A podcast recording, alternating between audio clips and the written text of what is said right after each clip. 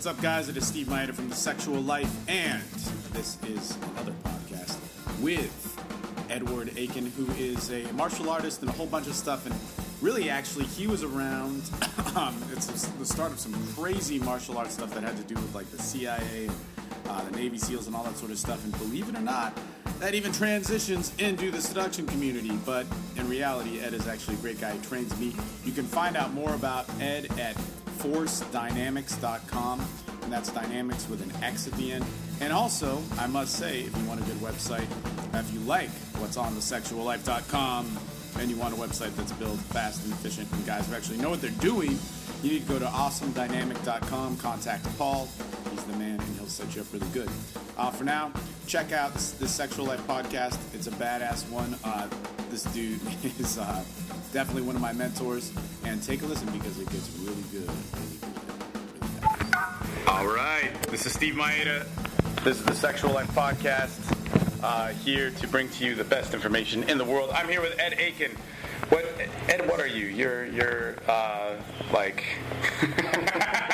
so Ed, so we're we're on this podcast today, which is like you know we have people on in all different realms of life. In fact, the first guy we had on was a fighter. This guy Eric Gerber, who told Oh, me about yeah. Vandry's gym, and. Uh, all this sort of stuff, and he, God, it was a it was a really good po- podcast because we talked about all this, uh, uh, like mentality and all sorts of crazy cool shit. But uh, you know, we have everything from diet and paleo. In fact, when I interviewed the paleo guys, like I asked a bunch of questions that a bunch of guys from the gym uh, were talking about. But Ed is uh, you can't put Ed in a box. You can't define this guy. Ed actually teaches me a whole bunch of stuff, and other than uh, teaching me skills, also beats me up a lot. Um, he, he's a martial artist, but a martial artist, like, I, I wouldn't even know what to say. I mean, would I say you're a jujitsu teacher, a JKD teacher, uh, independent, whatever? Like, I mean, tactical trainer? No, I- yeah, JKD guy. I mean, But see, what does that mean? Like, JKD guys can mean pussies, right? Yeah, like, you know? sure. Because there's so many, like, I, I feel weird. Like, Phil actually told uh, the guy in his interview today that, that that he says, like, well, all I do is uh, martial arts. And, and he said he did jujitsu instead of JKD because he didn't want to explain to the guys Uh-huh. Well, it's the just- level of. Because we do something different. it's just a name. Don't Yeah. don't fuss about it.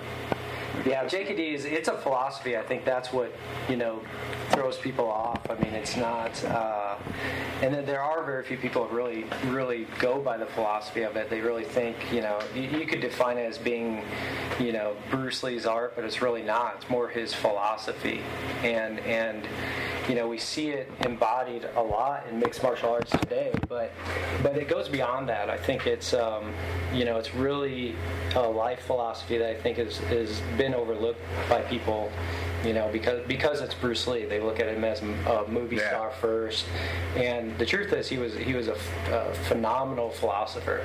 The guy was a genius. He was an innovator, and so uh, you know. And I didn't I didn't understand that uh, until years into my training. I just got into martial arts because I was getting beat up. Your typical, you know, average frustrated chump in in, in fighting world. In AFC, did you just throw in a pickup term? I did. I did. I'm, I'm well familiar with you you people. That sucks, man. You know what's so funny is this is actually fucking shit up. I've listened to Phil talk to me to listen to some paleo type podcast, or it wasn't the paleo, it was a different one. I don't want to say the name because it'll piss the guy, but he actually lives in Austin. But it's this podcast, and the guy's like, it's the douchiest fucking asshole, and he's like, hey, yeah, so why don't you tell me about the best ways to get in shape? And so, when I fucking talking to you, man, I, I'm all self conscious about being some dipshit like that guy. But um, but no, man, the, I, I guess what I ask a lot of the people like on this stuff, and like uh, you know, when I asked, I talked, I interviewed Keith Norris. I didn't really know where to start because there's so much to talk to about that guy, like health, fitness, like all this sort of perspective stuff. And the one thing that I kind of ask people is like, what is your main message that you want to promote to the world? Yeah, I, I think for me, I, you know, with my my new company, I call it Force Dynamics, and, and it's not so much about the martial arts as it is about learning about like forces, the forces of our life, and it's very, you know. Uh, whether it's communication, whether it's fighting, whether it's it's working out, whether it's you know the forces inside that you use to decide and make decisions, um, and, and, it's the universal forces. I, I, think for me, I'm a, I'm a true martial artist in my heart in that um, I, I, try to look at everything in bigger picture and where do I fit in with that picture, and that's what JKD is about. Is really about fitting in with the constant change because everything's changing. That's the only yeah. constant. And so, where do these principles that I encounter when I'm when I'm training, how do those uh, come about in my daily life too? Because how you do anything is how you do everything. Yeah. So yeah. how you tie your shoe is how you're going to box. Is how you're going to wrestle. Is how you're going to talk to people. Is how you're going to yeah. pick chicks up. Yeah. And when, when, you understand that, then you start looking at these these different, basically the forces of, of the universe around us without yeah. you know, getting too esoteric because we still want to be able to pick chicks up and go fuck some dude up. You know? Yeah. Yeah. But but it really goes beyond that. And, and for me, um, I've always kind of lived. Uh, uh, I've always had very uh, out of the box things happen to me to where I, I, just didn't take the status quo. I didn't look at yeah. things the way everybody else does. Dude, I mean, no, man. I mean, seriously, because that's the thing is that one of the reasons why I want you on here is because there's so much. I mean, I've talked to you at length about stuff, and I, I started working with you like a year ago, um, even a little bit more than that. Because when I, how, how I met you was I signed up at this jujitsu gym, and you're one of the black belts there. and You're one of the teachers. But uh, again, it's like I can't just call you a jujitsu instructor. And you you are a jujitsu instructor, yeah. but there's like so much, and everybody at that gym agrees that like Ed is the most dangerous person here. And I've worked with shitloads of Martin. You, have never heard that? Come on, nah, I don't believe it. But uh, uh, I've worked with like shitloads of martial artists, but none have had the experience that you've had, and I think that's important because I was talking about this on the podcast last night. You can get information, you can have discipline to follow that information and ritual, but the experience of life mixed within that is the crazy stuff and and like you I mean, you have experience with street fighting. Um, not that that's like encouraging, you know, but it's like that's real fighting. And through real fighting, like a lot of the conversations we have are about life and about like perspective that come through that sort of like chaos and being able to separate the purity and beauty or, or whatever. Like you take like jujitsu, there's so many awesome aspects to it but there's also this violence to it too. Yeah. And it's the balance between those things that I don't know makes so much sense. Or like you know the enlightened martial artist, the stereotype of the Chinese Shaolin monk, and all that sort of stuff. But I think that application and that experience you have separates you from the dozens of other like teachers or whatever that I've worked with and stuff like that, and it carries over into your life. Well, I, I think too is uh, I was lucky to have a lot of uh, very experienced martial artists. There, there are martial artists and there are teachers, and I, and then there are mm, true, yeah, you know, people are on another level. And, and, when and I'm not talking about just skill or whatever. It's the way they look at things. And um, through the years, I, I I sought those people out. Whether you know, sometimes it's by accident, and, sometimes it's just uh, you, you, get an eye for those types of people, and they just have something different about them. They, they don't have to be martial artists, but they're they are true masters, and that's what I try to emulate. Like I look at you know people who have who, who don't just you know compete, but people who who are you know have had some sort of realistic life experience, have uh, can do what they say, and have a deeper uh, introspect, you know, based upon that experience. And I think um, I was lucky that I've met quite a few, I guess you would call them masters in their particular realm, and uh, I, I, learned a lot from that. And I think you know, because we have a lot of good martial artists now, but that doesn't mm-hmm. mean they're they're life students of martial arts. I mean, yeah, you know, yeah. It's, like, it's, it's, like the pickup community. You've got douchebags yeah, doing MMA left and right, and you know, hey, they're they're tough and they can beat your ass, but they don't have the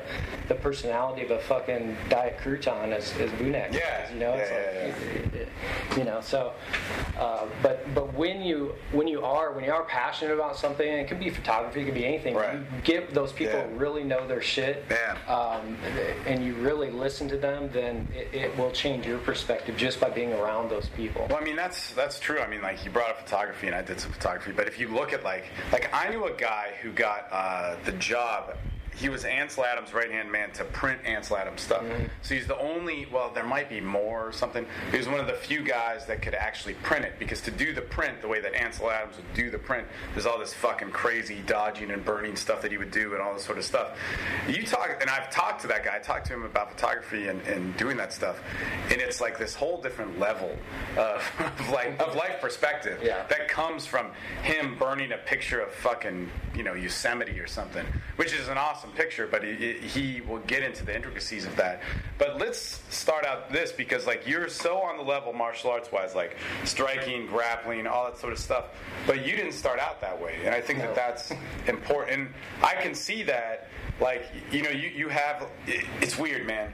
If I try and imagine myself five years ago, I couldn't imagine what I'm like now but you see little residue of those things or like habits stick. But if i think like my perspective my perspectives change it's evolved and i think that people should like you know know that that's uh, they should strive for that you know? And it's going to happen whether you want it to or not but it's good to pick a direction. But i can tell you know you know i always describe this kind of fucked up but i'll say man ed was this probably this kid that was a nerdy kid that didn't talk to anybody that got a gun put to his head or some shit and then fucking had to learn how to take on the world through it. So when you started martial arts like what you weren't athletic you Oh weren't Oh no, yeah. My, my background was um, I kind of grew out in the country and and uh, didn't really have you know. And my nearest friend was a couple miles away, which ironic, Really? ironically lives here in Austin now. This was in Michigan. Really? Man, and he's about the same distance away, but he's he's crazy, that shit crazy now.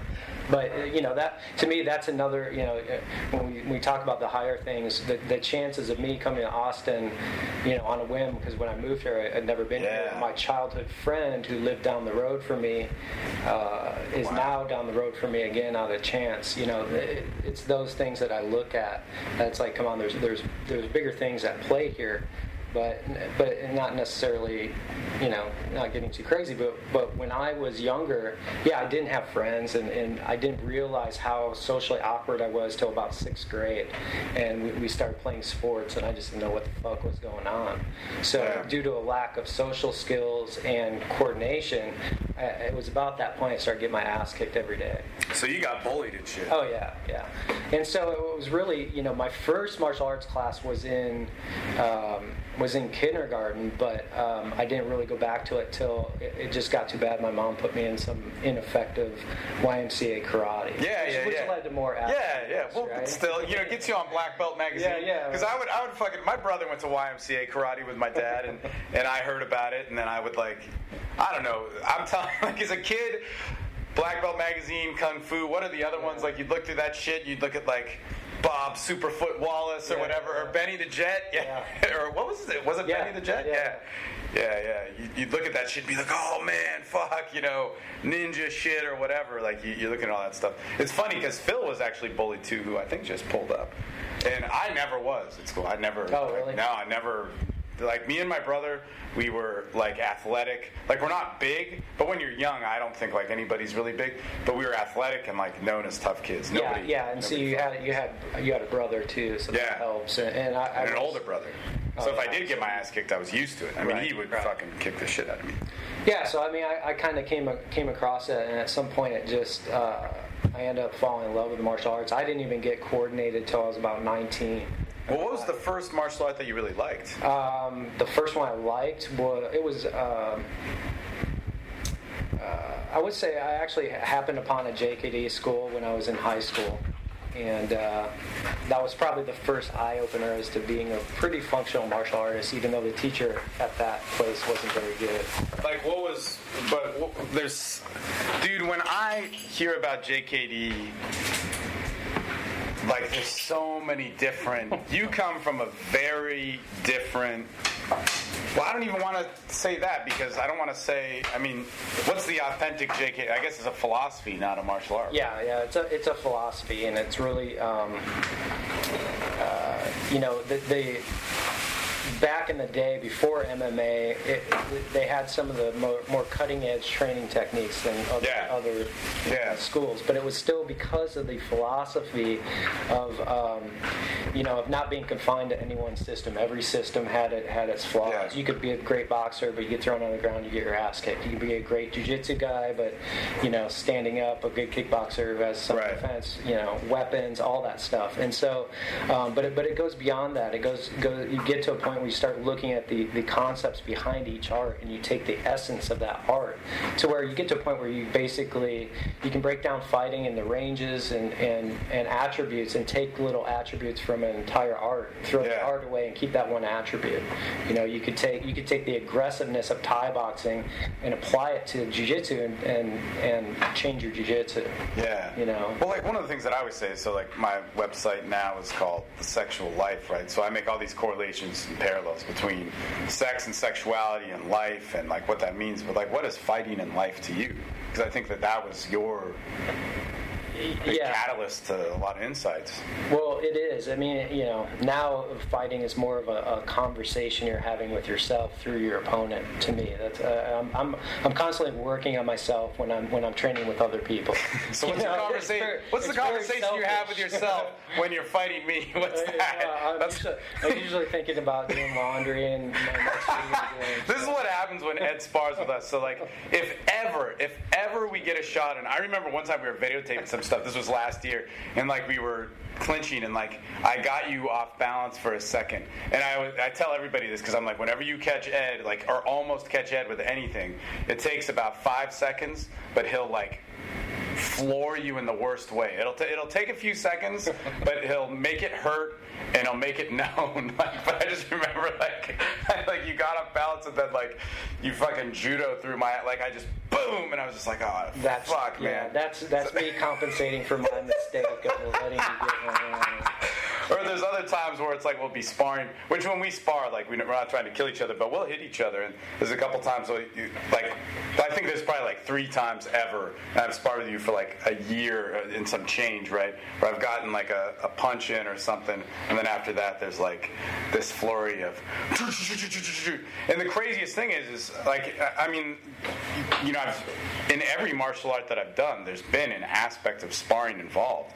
Uh, like one of my favorite martial arts was like the Mantis Kung Fu, and we sparred all the time. We didn't hit hard, like we would slap or touch like really lightly.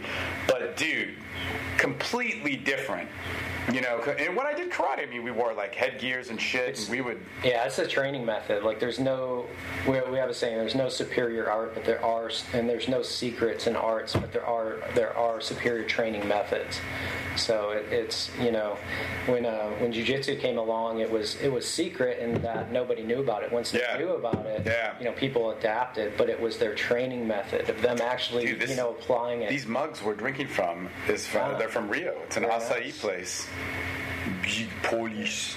But uh, but anyway, the. Uh, but yeah, okay. So look- all this martial arts stuff that's cool and all. Yeah. But actually, one of the reasons why I wanted to have you on here was like to talk about all the life stuff because for and this is where it comes into it, like the experience and where my head's at with a lot of stuff right now. Um, and, like you've done like hypnotherapy stuff. I was always like I did so much shit with like recovery and like rehab stuff. If you tell like a drug addict about hypnosis, you're like ah. I was always like cautious about it. But then when I um, when I went to Europe and went on the Euro tour, there was a hypnotherapist guy there, and, and, and uh, we did hypno hypnosis thing, and it actually was like really a fucking like awesome, impactful experience, and, and stuck for about a month, or maybe like actually probably like three months of, of where like it really. I remember holding pads uh, when we were training at the gym, and I was like, you know, it was like my body was dust, and I was like doing whatever Thai kicks on some shit, and it was just like, no, keep going, keep going. I like had the push and drive to just, and in every way, like professionally and all this sort of stuff. But then, um, like in, in terms of transition of self and diet and exercise and, and getting your mind in the right perspective, those are things which I actually like talking to you about most. Yeah. And when we're training, those are things that I think that I'm moving towards. Like I don't train, of course, I want to kick people's ass and be like a tough guy or whatever. Like that's always like a thing. Well, back that, that, then that's pickup too. You want to go pick up chicks and fuck them, and then and then what? And- Yeah. and- but but it does Right. evolve because you you you evolve into a great communicator. You evolve into actually learning about the subtleties in the energy between a man and a woman, and and Right. fighting Yeah. is the same. It- Yeah. It, it, it will bring you through that through that window, and and everything changes. I mean, it's it's your mind is first. Everything everything you do, in my opinion, your outer world is a reflection of what's going on inside with you, and, Yeah. and much more to the extent that people are aware. Dude, I was talking to this guy, man, and he, uh, he, he- cool guy. He's had, you know, everybody's had issues growing up, you know, and I'm sure he'll, he'll listen to this podcast, and I'm not like signaling him out in this sort of way. I'm signaling him out because he talked to me last Call night. out, fucker. well, he, I said, dude, man, you should train with us. You should train. Come by on Monday or Wednesday or whatever day uh, we're doing it that week. Come by and train with us and see if you like it. And he's like, man, I'll like it too much. And he's boxed before it. He's like, I'll like it too much. I'll get too angry. And I'm like, no, you won't, man. Like where I learn the most about myself is when I'm getting my ass kicked the most. Whether it's like sparring, now not getting hurt, uh, and that's different. Uh, sparring jujitsu or sparring with stand up or whatever. When I'm actually losing or frustrated or can't find a way, but at the same time actively being humbled, like be going like, oh wait, wait, you know, there's something bigger than me in this. I don't have the decisions. I start searching for stuff, you know, and when I and this is another fucking. this is actually the shit I want to talk to you about. Is like when I separate myself from the anger, the frustration, the uh, whatever it is, the I'm not good enough all that shit which comes up that's where the real learning process comes in. And that's why i think like martial arts is such an important thing. I don't get that from running. I don't get that from uh, whatever lifting weights which i don't do much of but but some sort of heavy exercise. But i get that from actively competing with somebody and not in some online way but like wrestling with them Yeah. you know It, it exposes our egos, and, it, and and egos can be good and bad, but it also exposes our own our own because we have to we have to flow with it with what's in front of us, and and it's just like you know that person's a, to me is a, like a metaphor for life. He's not doing what I want, so I have to look inside to Yeah. to turn the situation Right. around. And sometimes it's not, and so we have the only thing we can do is shut that internal voice off Yeah. to stop and reset in the moment and, and look at what's going on. And, and to me, that's you know that's why I love the martial arts. On, on Fridays, I have a routine where I just get my ass kicked by by Doc Snow, and uh, you know for me doing it all these years, sure I get I catch him every now and then, but. Um, you know, it's it's it's some sometimes when he's working out, he crushes me. Yeah. And even at this this point, I mean, I've been doing jujitsu for 20 plus years. It, it, I, I still to this day, some days it gets to me and I get frustrated. Other days Right, I can right. take it, and so Yeah. it, it becomes a, a ritual of, of self control to stand underneath and Right. get your ass kicked. But but it does your it does your mind and your and your ego well. It really does. And but you know the the other side of that coin is for when we talk about like the forces within people. Some people need to grow their egos through the martial arts, and they have to to, to get an ego strong enough to propel Yeah. them to take action within their what was life. that was that your experience or Yeah, yeah. I mean, I was, you know, I I personally didn't have the skills or the or the uh, the will basically Mm. to stand up for myself for years until I got the skill or I actually got in, learned an effective fighting art, and I started turning the tables. Like, would you say is that just like in terms of altercations, or was that like No, it was in like life. communicating to no, it. I mean, jobs, relationships, everything yeah Once- once you once you you get that piece of yourself and you understand it and you can you can kind of guide it i don't, I don't like to use the word control but you you Right, actually can yeah. guide it you can conjure it up and then it just it permeates out in all these other areas of your life now suddenly you're you know the, the somebody who's going for a job interview you you know you bring it out to bring yourself over that other person to get the job whereas you may cower, sit back and cower because because this other person's energy is like the bullies that used to beat your ass you know so you, you learn to tailor your your inner communication with yourself to get an outward experience Yeah, so dude, what? So what happened, man? I mean, like, you trained with like crazy people. I don't know how much you want to, but I mean, it's, I mean, it, it's your life, but to me, it's it's like very rare. Like, for instance, my my the the sifu that I worked with, uh, amazing guy, man. Uh, fucking, he he trained in China, trained all over the world. He competed in China, like him and, and Mantis was like a fucking. It's really known, you know. Like Jeff knows him, who trains at our school. Um, but uh, he, he was an amazing guy, uh, and he sought out, you know, the upper levels of the different martial arts that he studied under. But you actually studied around people that were doing or ended up becoming or had been like the, the fucking center points of. I mean, before there was UFC, there were people going out and fighting and kicking ass and fucking people up and trying to figure it out from it. And in the midst of like this crazy, chaotic, I mean, that's people who you trained with. Yeah, and they're they actually found they were one of the first people to find the Gracies because they were fighting and they heard about these guys. I mean, that's Yeah, how it travels, yeah. and you know that's um, I, I love to go, I love to go out off the deep end and go on all the esoteric shit, but you know that ain't fighting, and, and I think.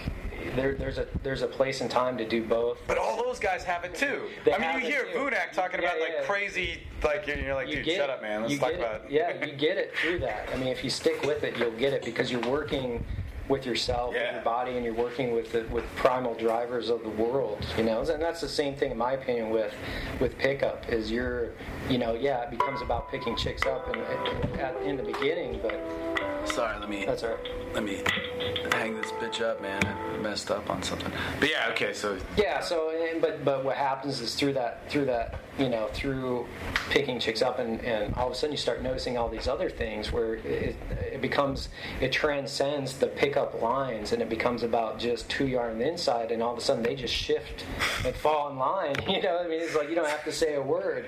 And and uh, I, you know, it's ironic. I'll, I'll share this story. Is because my my my thing was my thing was bullies getting beat up, and, and you know, a lot of people go into martial arts. They're either they're either bullies, they're guys that got bullied, or or now they're actual athletes who realize, hey, this is a this is a good sport, or it's something that Yeah. can sell. And there's a small minority that do it just for fun, uh, you know, Right, right, right. you know, for fitness or whatever. But, but but guy, I think the guys that push further have to have those out. Yeah. the guys that are pushed further are, are, you know, and what happened to me was, um, you know, I wanted, I wanted to, I wanted to learn effective fighting because I got into the YMCA karate first, and then I went back. You know, I would try my shit out, and I'd get my ass handed to me. So it took me years and years of just getting actually, you know. Be, the shit kicked out of me to, to start start winning, and then what happened was, uh, what I what I saw came back to me, you know, all the time. I, I would go to the grocery store and not even look at somebody, and they'd start a fight with me. And so it was me unconsciously provoking these bullies, Right, not right. even realizing I was doing it. I was attracting them. It's like attracting the same woman over and over and over again, which happened to me as well. Right, yeah. And and, and so you you know, to me, I was like, whoa, this is this is a little bit beyond. I'm not doing anything, and I can go anywhere, and somebody's going to want to fight me. Why is this happening? Well, it's because that was a lesson I was trying to get over in my in myself, in my unconscious mind. So that probed me to look look further. That and a lot of other weird shit happening probed me to look further into that side of the martial arts. But it was through the actual fighting, being being in the in the in the realm of you know. Uh, I mean, it, it, as my skill escalated, so did the so did the situations, and then it started getting worse and worse, and, and to where you know you're basically in, in the bad part of town with gunshots going off in in place you shouldn't be, you know, and that that's the kind of shit that you you, you got to stop and say, okay, this is I've learned enough from this experience. Let's move, let's move on, but but you to me, it's like other martial artists have, have been diluted, and, and thank God for MMA because we had all these dudes that were just deadly as fuck, but they weren't getting out there and, and Yeah. testing it. Yeah. And so I actually was fortunate to come across Vunak and, and a lot of the other JKD guys who were actual fighters who were actually testing it out. Right. And and and of course, along with that, there was a lot of government people being trained, and I learned that they also know a lot about um, some of the other side. Like, for example, you know, NLP spawned the whole pickup community. That's the bottom Right. line. Yeah. NLP was also the backbone of a lot of the intelligence agencies. And so when I started looking at, you know, as fighting and looking at, well, th- there's some weird things going on. Uh, and where, where I go, I'm, I'm attracting the same situation without consciously provoking it. And, and so I started learning that these guys who were in the government, all these agents who came to train, they were very knowledgeable about hypnosis and NLP and a lot of other things that seemed kind of strange to me. And not, not, not that that was strange; it was strange that they all knew about it and they all talked about it. And so it kind of piqued my my curiosity as to okay, what's the mental side of the martial arts? Like what you know what what's really going on because when you when you just do fighting, you do you know right now I can use mixed mar- I can pick on mixed martial arts because it's mostly just about fighting. They don't have the traditional aspects that that's been taking out. So very few guys will meditate, know how to meditate, know how to visualize, know how to you know do energetic the energetic side of things. And conversely, the guys who do the energetic side of things couldn't fight their way out of a wet paper sack. So eh, you know. Yeah why do you think that is? Like even with like like uh, Musashi Miyamoto. I mean, that guy killed X amount of people just as a samurai, but he was so into you know the whole bushido way not even him but other other people other other samurais were so into that sort of like soft side of things then if you take the you know the chinese martial arts or whatever and even uh, uh, when you get into the Gracies, I mean, jiu-jitsu's only been around for what 100, 150 years or some shit. But there's I mean like when I was in Brazil and they were like you train in America you train in the US like what do you what do you do who do you train under? Oh you train under Vanderlei a Machado black blah blah blah blah blah. And they're asking about all this stuff and they're like well look no this isn't MMA this is jiu-jitsu. Like yeah. let me tell you that they were so passionate about like this is so different. That is to call that to call MMA jiu-jitsu is is an insult and a complete misunderstanding of jiu-jitsu. And I'd be misrepresenting them but they, there was a vast distinction yeah. of what they said it was. Well I mean you you know these We are going back to people who are masters and, things. You know, Rickson Gracie, especially back back in his heyday, he was the guy that everybody went to, and, and, and even from Brazil, they, they, they spoke so highly of him. Yeah, his skill was great, but he, that guy uh, mentally is on another level. Like he he thinks unlike any other human being, and and I can't say I know what he's like today, but uh, from my experience with him and, and with people around him, that guy was uh, he was on another level, and that those are the types of people that you know they take their art beyond because it's almost like you're starting to merge with the reality around you. Because when you when you're really fighting in a chaotic situation you have to let go of yourself to to actually be part of that situation. And you, it's like you come in and out to guide that situation but you're just you're just along for the ride. And yeah. so you know it's like it, it, the martial arts and, and, anything for that matter when you take it to the extremes will open you up to a, to a whole new world of possibilities because you're dealing with these primal forces yeah, dude, of, of the world you know? I mean that's that's just the way it is and um, but there's you know the, when you go too far into the mental side you can lose your lose your you know your head so far in the clouds you lose your brain there. You still yeah. have to have your feet grounded in the world. And i think that's where you know from my message i've had a good experience in both. I've had the fucked up weird shit happen in my life but i took i took notes and i paid attention and i didn't dismiss it. And i also studied and learned a lot about how we as human beings you know function not only through fighting, but but mentally, how our brains work, how we perceive information, and, and beyond. Yeah. And, and, so, and we are much more uh, perceptive than you know uh, hardly any of us know. And I think you know martial artists, for the great extent, the, the professional martial artists, they get they they get that because they're not sitting behind a cubicle killing themselves every day, staring at a computer that's that's narrowing their focus. You know, because you're, so, you're staring at the screen. Like I don't know, man. Because I think the same thing about seduction. I think seduction you know, you could do the same for both things. Like sex and violence are on such. Some people will say they're on low levels of the brain, they're limbic levels of the brain, but I say they're such high levels of the brain, like the purest form of where we're getting in touch with who we are. And that's where you get a, a template for life, like a true kind of map of where things are at. Like I was talking to you about that meditation thing the other day, and it was like instantly, it was like you know what you're supposed to do with your life. It's so obvious. But when you're in those modes of, of violence or or even you could say trauma, there is a clarity that comes into play. Like fuck, man, when uh, uh, so dude, sex and violence is the root of my sexual life. Like my first girlfriend got kidnapped and raped, and did I tell you they just yeah, caught yeah. the guys? No, Se- really? 16, 17 years later, they caught the guys through DNA. Wow. Is that, isn't that nuts? Awesome. The cops fucked up. They fucked everything up in that fucking piece of shit Like, dude, it, it's retarded, man. It is so fucking stupid. But uh, they, they were just such assholes and idiots. And, and I talked to her. I, I don't. I didn't talk to her much, but she contacted me saying, "Hey, look, I wanted you to know that they caught the guy." So we talked on the phone for the first time in like 16 years, right? And uh, they were talking. We were talking about the investigation, and she was telling me about all the different suspect things that they were because they suspected me of rob. It was like 180 bucks in a gas station and like a carton of cigarettes that was stolen, as well as her being kidnapped and like fucking all this fucked up shit. Anyway, but. Uh, the, the investigators at the time fucked it up, and they still had her clothes, and on the clothes they had a piece of DNA, DNA that matched with the guy who was in prison or something. And actually, I talked to her about it, and I said, "Hey, man, do you do you even care anymore?" She's like, "Of course I care. I want these people to." Su-. And she had it, dude. I didn't have shit happen to me, but the trauma of that was like so great. And I said, like, man, I, I, you're you're you have a much different perspective on this than me, or a much different. Uh, you had a harder situation than I, but man, I'm kind of over it. You know, like I Yeah. in my mind, I've worked past that, and I see it as like an awesome, an awesome part of my life. Not that that was good, but it demonstrated life to me. Yeah. It demonstrated that life has this process of growth which you don't understand. That is going to be just so crazy. But to, this is the this is what I'm getting at is that sex and violence.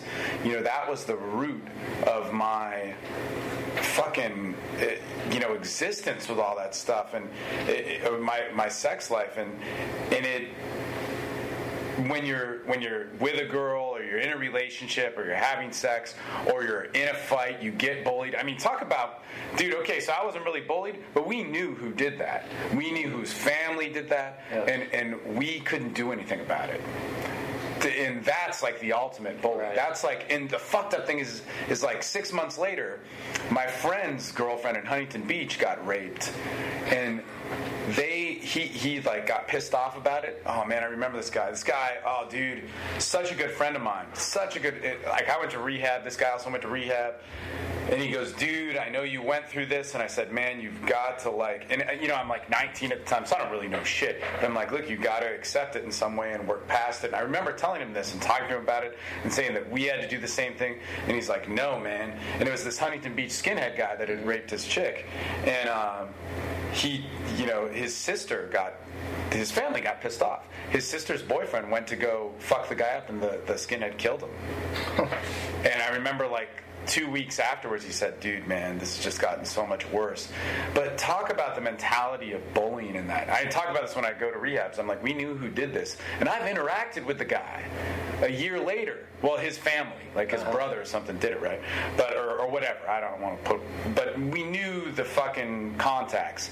And I interacted with him, and, and the girl and I had broken up by then. And uh, I remember he said, Hey, hey, I remember you. You know, you're that guy uh, who worked at that gas station with me. And remember that girl accused us of that shit? Man, that's bullshit. And I just looked at him going, like, and you couldn't, like, Yeah, right. You know, it was one of those decisions where I actively decided, like, I'm not going to do it. And I felt uh, like I, uh, and yeah, you could have kicked his ass or whatever. I don't know what that would have gotten.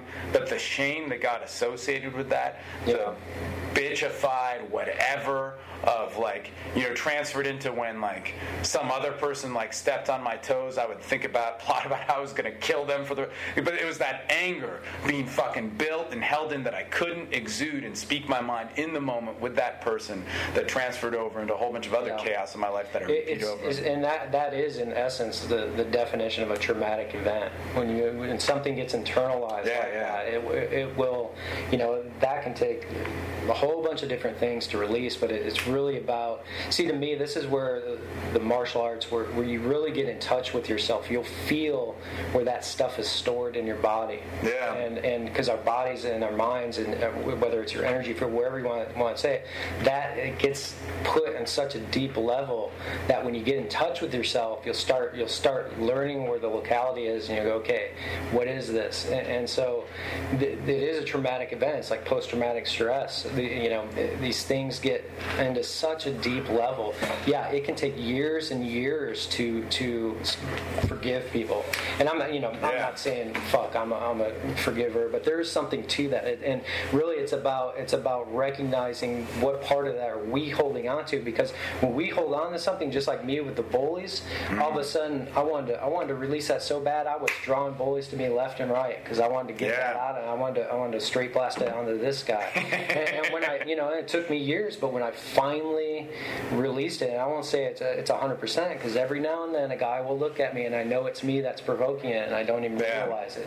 And it's not, and it's, and, you know, and it, it could just be a word, but it could be a feeling because we really do sub communicate with people on, on such a subtle level that we, you know, if somebody picks up our our unconscious suggestions, you know, then we'll be like, why the fuck does everything happen to me? It's it's the chick who always gets beat by her boyfriend, even though she has a new boyfriend Dude, every yeah. three months. She Yeah. she is desperately, you know, pulling whatever she's trying to learn from that situation. She is just as much at fault as, about that as uh, and it, it's hard to say that. Like, you know, you don't say that to your your chick who got raped, you know. But if if I were her and you really want to get it over, look at it and go, how did I create this? Because that, Yeah. you know, and it might you might not have, but that's a that's a strong stance because it start you're just starting to change your locus of control from shit's happening to me to how am Well, I dude, do you know creating this? perfect example is, is like that situation. Let's take the 18 year old Steve. The 18 year old Steve is at this gas station.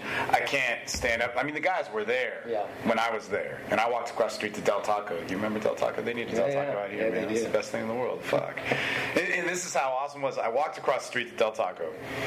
I order some food with my buddies. We're smoking cigarettes outside the Del Taco. The alarms are going off at the place, and a cop is harassing us. It's like, oh, you're 18, huh? Well, how about if I did call your parents and, and say what you're doing? You know that loitering's a crime, and we're like, we ordered food. He's harassing us. It's in the police report, man. This is like, well, the alarms are going off because we walked across the street. They they robbed the place and like fucking went and did their business and then kidnapped it. But it was like that. And then they're questioning me. They're like, well, Right, right. you know, what were you communicating to them? Well, this is, I'm like, dude, there was a cop there, but I didn't know how to stand up for myself, Yeah. and so I didn't I didn't know any of that stuff. I didn't know I didn't know shit about what what was happening with the world. I didn't know how to like, you know, be a boyfriend to a girl. I didn't know how to convey emotions. And so, you know, the crazy thing is is then this shit happens. Then this fucking shit happens and when the shit happens, like I don't know what to do. And then you jump forward. Now I'm 34. All right. Shit has happened in my life in this month like fucking crazy. And the dealing with it process is way different, you know? Yeah. And that's even where, like, I'd say a lot of these insights come into play, man. My powerlessness in some of it is huge. What can I, what can I change? What can't I change? What can I work on? And it, it, I forget what you were talking about, but when I was like meditating all, the, all this stuff, one of the definitions was like life. What is life? Life is is this. There's pain, there's pleasure, and I'm asking myself when I was in this like deep meditative state, I'm like, you know, is is that like the Buddhist idea of suffering? And it's like, well, don't think of it in that way. This is just a filter of me. I'm Yeah. not saying what Yeah. Buddhism is or, or isn't or whatever. I, it, but it was like, don't think of it in that way. Think of it that if you're existing, your feet are on the ground. You're part of this. You can reach some like great levels of thought or whatever, and you can have all this awesome shit happen, but you're still a human being, where you're a, a slave to the rules of humanity, where you can get hurt or whatever. And I think that's that's part of the thing with fighting is that you can get so into philosophy, but the organic, the core nature of sweating and punching and hurting and, and living by your limitations. What, uh, this guy Philip Glass is a music composer, but my friend Ben has worked with all these music people, and he always says something along the lines. I'm going to fuck up the Philip Glass quote now, but he says, "Your genius, your own genius, is defined by your own limitations." And so he writes music in a very specific way. You know, he's not going to write like Mozart or whatever, but he's going to write like Philip Glass writes. But dude, if I'm wrestling with somebody or if I get hit in the head, I'm going to get hurt. You know, or if somebody's stronger than me, I, you know, I, I have to take that and work with it in a different way. And I think fighting for me, and this is what I was telling my buddy last night. I'm like, dude, you should train with us because I never think about fighting people now. I think I might get pissed off or whatever, but I never have that. Uh, that is out of me. That pent up whatever. Yeah. Like I don't want to get in a fight, man. I do and I don't because I want to like test myself because it's way different when Yeah, you right, yeah. get in a real fight, man.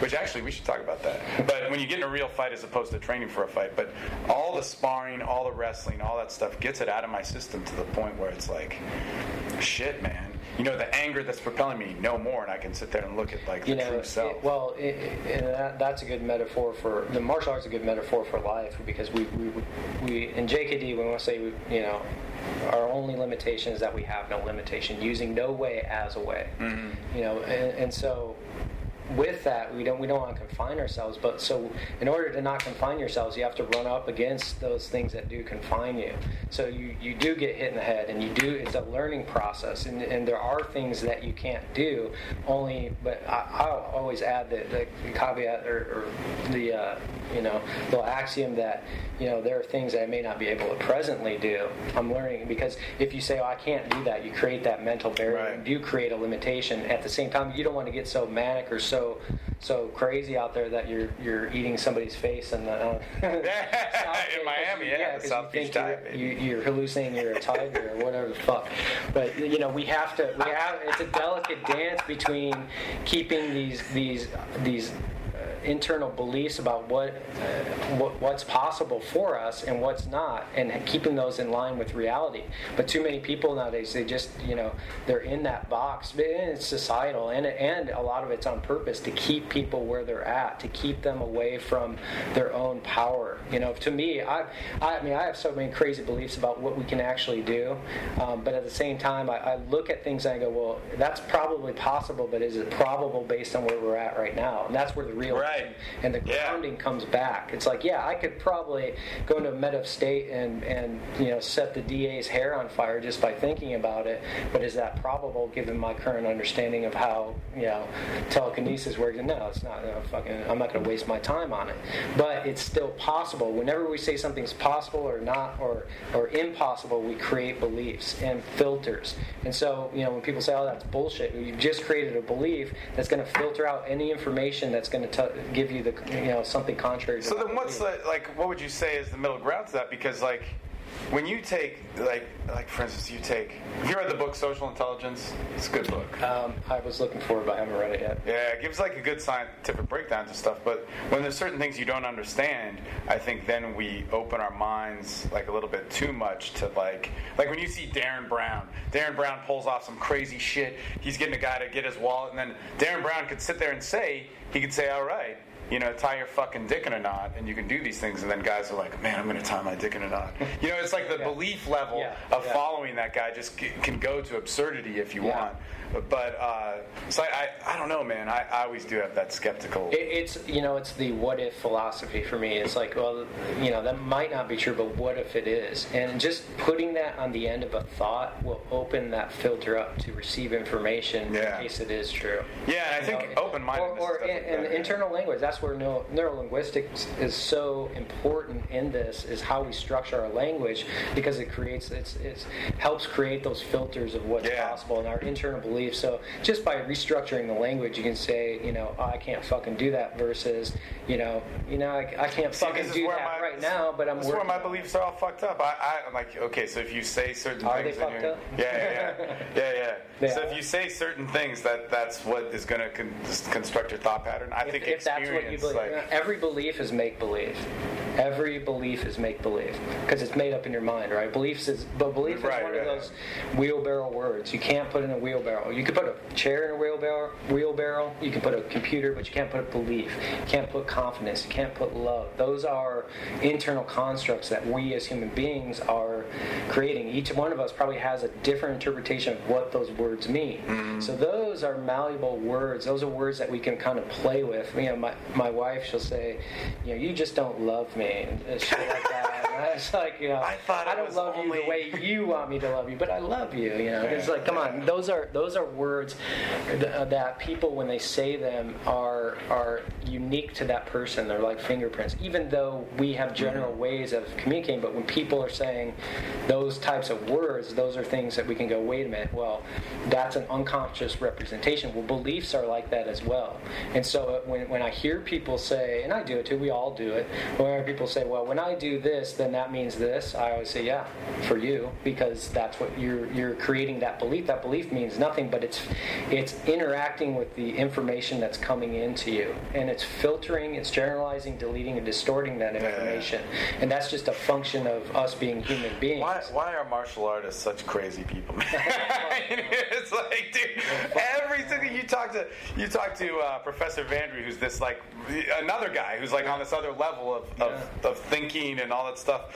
But it's so like and it's so idiosyncratic in his own way. Yeah. But I mean, it's like fucking, it's brilliant, man. I mean, you know, it gets on this Yeah. level of like you're like, whoa, what the fuck, man? Jesus Christ. But uh, you know it's to me it's well I, I think a good starting point for anybody is to to just take on the belief that you probably don't know what the fuck is going on to the Yeah. extent and to Yeah. what extent and you probably don't know how powerful you are as a human being and what you can really accomplish. That's a good one. That's just saying you know what? I don't know how powerful i probably am because i think one of the biggest things you know, I'm, I'm a bit of a conspiracy guy but I, I, that's based more on my experience. I mean i've seen i've seen you know and talked to government guys back in the day before i knew any of this shit. And you know there's a lot of, of manipulation going on as far as keeping us on a certain level. And, and if that if they're taking the pains and i don't mean you know it's not concerted effort um, all the time but uh, it's more often than what you would think. But if there's an effort to keep us at a certain level then that, that must mean something. It must mean that we're probably capable. For example Yeah. you could take anybody on this call and say hey man have you ever fucking thought about somebody that you haven't thought about in a long time? And they called you and you're like, fuck yeah, that, you know, almost everyone. Like, Right, not yeah. somebody that you can guess the pattern. Well, they always call me at three o'clock on yeah, other yeah. Wednesday, but somebody you have No, to talk with, somebody will go, yeah, man, that's happened to me. I've had that experience. Well, what's the mathematical probability of that fucking occurring?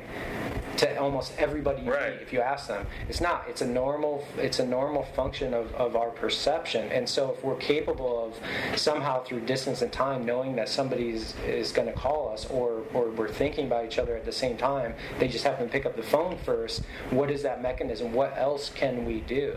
Well- so you know, but at the same time, you don't want to get so fucking crazy that you spend your life trying to figure this shit out because you'll miss the reality that's in front of you. Right, right, so right. That's where that Yeah. dance comes in. I mean, I think I think when you talk about probability, see, I always hate that. Like like uh, like Asif, the poker player, fucking brilliant guy, became a millionaire when he was 19 or 20. I think when he was 19. We should And, rob uh, that motherfucker. he- what? We- we should rob that. Yeah, yeah, yeah, yeah. I know, dude. I, yeah. Well, I, I know some things, but uh, but no, he uh, he's like a probability guy, and I'd always tell him, I'm like, dude, whatever, man. And he's one of those guys that's so smart that you're like, when I started working with him, I was like 32 or something, and he's like 20, and uh, or whatever age he was, and and and. Uh, He's like telling me, well, no, this is how stuff works. And I'm like, no, it doesn't work that way. And I would say stuff, I'm like, okay, imagine this, dude. Imagine the probability of you being that fucking sperm hitting your mom's egg. And then after that, imagine the probability of like all the shit happening. Like you can't, you can fucking, you can guess how traffic and weather and all this stuff is going to be, but you can't guess the individual actions of what's going on in those people's cars. And because there's just so much more. And if you limit it to something that you can understand, you know, then you're automatically going to take yourself out of that equation and not have the open mindedness to go with it. But, I, and this is like, I always like talking to you about this stuff, but also there's two things, two other things I want to ask you is about what's the fucking difference between martial arts and real street fighting, and then like self-defense shit, and then what guys can do to get this mentality, and then and then like open it up with these guys because I want them to talk to you too. But uh, well, martial arts is is I mean that's a broad term saying like sports. You know, it's just the arts. Uh, typically that have to do with hand-to-hand combat. Yeah. And you know, historically it had to do more with warfare arts, but they, they, we, we kind of got out of that. So the term martial arts, like more, trad- I would say more traditional martial arts versus street fighting, and and even and I'll lump MMA. Uh, is different from street fighting in that uh, you know once again you're you're not limited and you don't you look at the street fight as more of a scenario and and, and where you have no rules and the guy in front of you or the guys in front of you are probably better fighters than you. So there's a lot of other uh, extended circumstances you may need to take you know and you have to use your brain. You have to be able to you know know who to hit first how to hit him hit him with what and where your exits are and, and that's in a, situational awareness. So it, it goes a little bit beyond um, you know just doing the technique. Martial arts will will deal sometimes they'll have a philosophy and they'll deal with that side of things but if it's a if it's a fighting martial art usually they're going to deal more with the technique. And and even MMA it's te- it's it's functional techniques within the realm of one-on-one fighting in a cage with some rules. And even though but what happens is a good martial art, a good MMA fighter is going to be, uh, you know, in a one-on-one fight with me, he's going to wipe me up because he's got his attributes are in a high level. He's he's got Yeah. strength, timing, and distance, shape, yeah, and, yeah. and he's in shape. He can take damage, and that's what fighting is: it's movement. It's the ability to, to take, you know, to to to move with the chaos. And if your your movements are sharper than mine, and you have a better range and better better control of the distance than me, and your your technique's sharper, you have more endurance. You're going to beat me. But if I hit you in the head with an ashtray before you get a chance to do that, because I read the situation correctly, then who's the better fighter? And Yeah. so it becomes about survival. Street fighting is about survivability. If I survive, I won. I don't give a fuck if I took damage. If I got out there, I win. I won. Now, have you ever hit anybody in the head with an ashtray? Yeah. Oh, you have? Really? yeah, yeah. Okay. Beer bottle? Yeah. Yeah. But you, you, you know, for me, I was always, you know, also I've always had, um, you know, I'm, I'm a sensitive guy. I do I, I'm not like it makes me sick when I, sometimes when I when I've, I've hurt people, but I, and I've always injured to degree just out of like having that, that dude, aspect of myself. Isn't that like a dude? That's fucking crazy because there, I, I, I don't I, I don't really get fights, but I got in a fight when I was like 28 or 29 or something, and this was actually interesting because in Fort Worth, like, dude, when I moved to Texas, I, I talked some, I drank a lot, I talked some serious shit. Well, people in Texas drink way more than I could ever fight. I mean, these guys are like, I don't, I mean, we're all similar genetics or whatever, but these guys could fucking. There's this one bar, the Black Dog in Fort Worth, which is now closed, and the owner is dead, sadly. Rest in peace, Tad. But uh, the, they would serve this drink called the Claude Simpson, and it was a shot of whiskey that was like a heavy hand. I mean, it was more than a shot, and a Pabst Blue Ribbon for three bucks. And we would drink those things and get fucking wasted. The first week I, I was there, I got hit in the head with a beer bottle, and I didn't get knocked out, nor did it break. And I got punched in the face, and then I think I just like wrestled the guy. And like, in, fact, I think at the time, like he got on top of me and was heavier. But eventually, I got to the top, and he was just so tired. He's like, "Oh, stop, stop, stop!" And even when I was on bottom, he thought like I did not. I mean, I was like couldn't breathe, but I'm like, I'm not gonna give up or whatever. But uh, uh, and then after that, nobody fucking fought me, man. Nobody, nobody, and I would talk so much shit. I would, I was just such a fucked up drunk. I'd pee on people. I like this was even before pickup, but I remember I screwed this guy's girlfriend and got like real, like, oh well, whatever, man. How did I taste or whatever? You know, just like such a dick, like all the time, and like did not was fearless. So nobody fought me, and I'm smaller. Like nobody fucking did shit to me. And then one time, this guy fucked with this chick I knew, and maybe she was talking shit. She could have been like lying. It's like like you're saying, girls in abusive relationships Yeah. always end up in abusive relationships. I've been abused. No, man, you, you're picking fights with people. you're picking fucking fights, and you're losing, and then complaining, and then staying around and come anyway. But um, so she, my buddy, liked this girl, so he got mad at the guy and he went after him, and he like pushed the guy, and the guy fell. And I was like, "Oh fuck, man!" My buddy Nick's like getting getting in a fight, so I just jumped on the guy, man, and I wrestled him and took him down, and I fucking did that. but to me, it was like it wasn't about hurting him. And the level of like hurt or pain that I had was like verbal and mental abuse. And I remember I was like, "You fucking asshole! Open your mouth! I'm gonna spit shit in your mouth, you bitch. Like, fucking take off his shoes. Take off his shoes and make him walk barefoot. Like, I'm gonna stand on top of him, or I'm gonna sit on top of him, and like humiliating the guy, man. And that was my whole thing that I thought, like, in the moment. And again, dude, I had done fucking karate for like, God, dude, a long time, like eight or nine years. I had done uh, like some taekwondo shit. I'd done a bunch of stuff at that time. But what I did in a fight was the three years of wrestling that I did. that's yeah, what I did. Because the training method is more realistic. Yeah. Actually grabbing, and that's yeah, that's the difference too between a lot of. Well, that is the difference between the martial arts. When you look at things at a higher level, you can see the similarities in arts because a lot of the what happens is a lot of the techniques, if they're effective, will get transferred on, but then people start adding shit to it, and so you start looking at well, what's similar? Oh wow, you know, Taekwondo has a technique that's similar to Thai boxing. How'd that happen? Or you know, Mm-hmm. Pencak Silat has a, has a takedown that's similar to Thai boxing and, and or judo for that matter. How'd that happen? Well, it's because you know we're we're all built pretty much the same: two arms, two legs, and Yeah. fighting's fighting.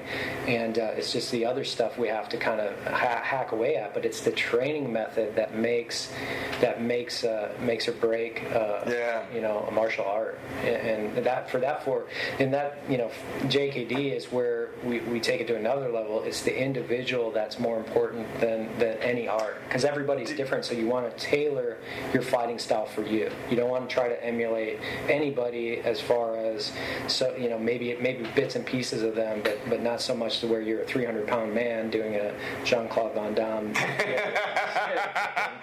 split kick. Dude, that, this is actually another time because you were talking about hurting people and the reaction towards that. In Hawaii, one time, uh, and this there's been times where I, I'm sure this happened to me, but of course I'm going to talk about times it did to other people. But I punched a guy, and we were kind of fucking. We were mad. But like, dude, when people fight in Hawaii, they can get pretty crazy, and it's like rage filled. And I'm not talking about those fights. I was talking about like some shit talking, mm-hmm. and we were like pushing each other back and forth. And I punched a guy, and I hit him. And I don't even think I felt that I hit him hard, but I hit him in a place that hurt. And immediately his face changed.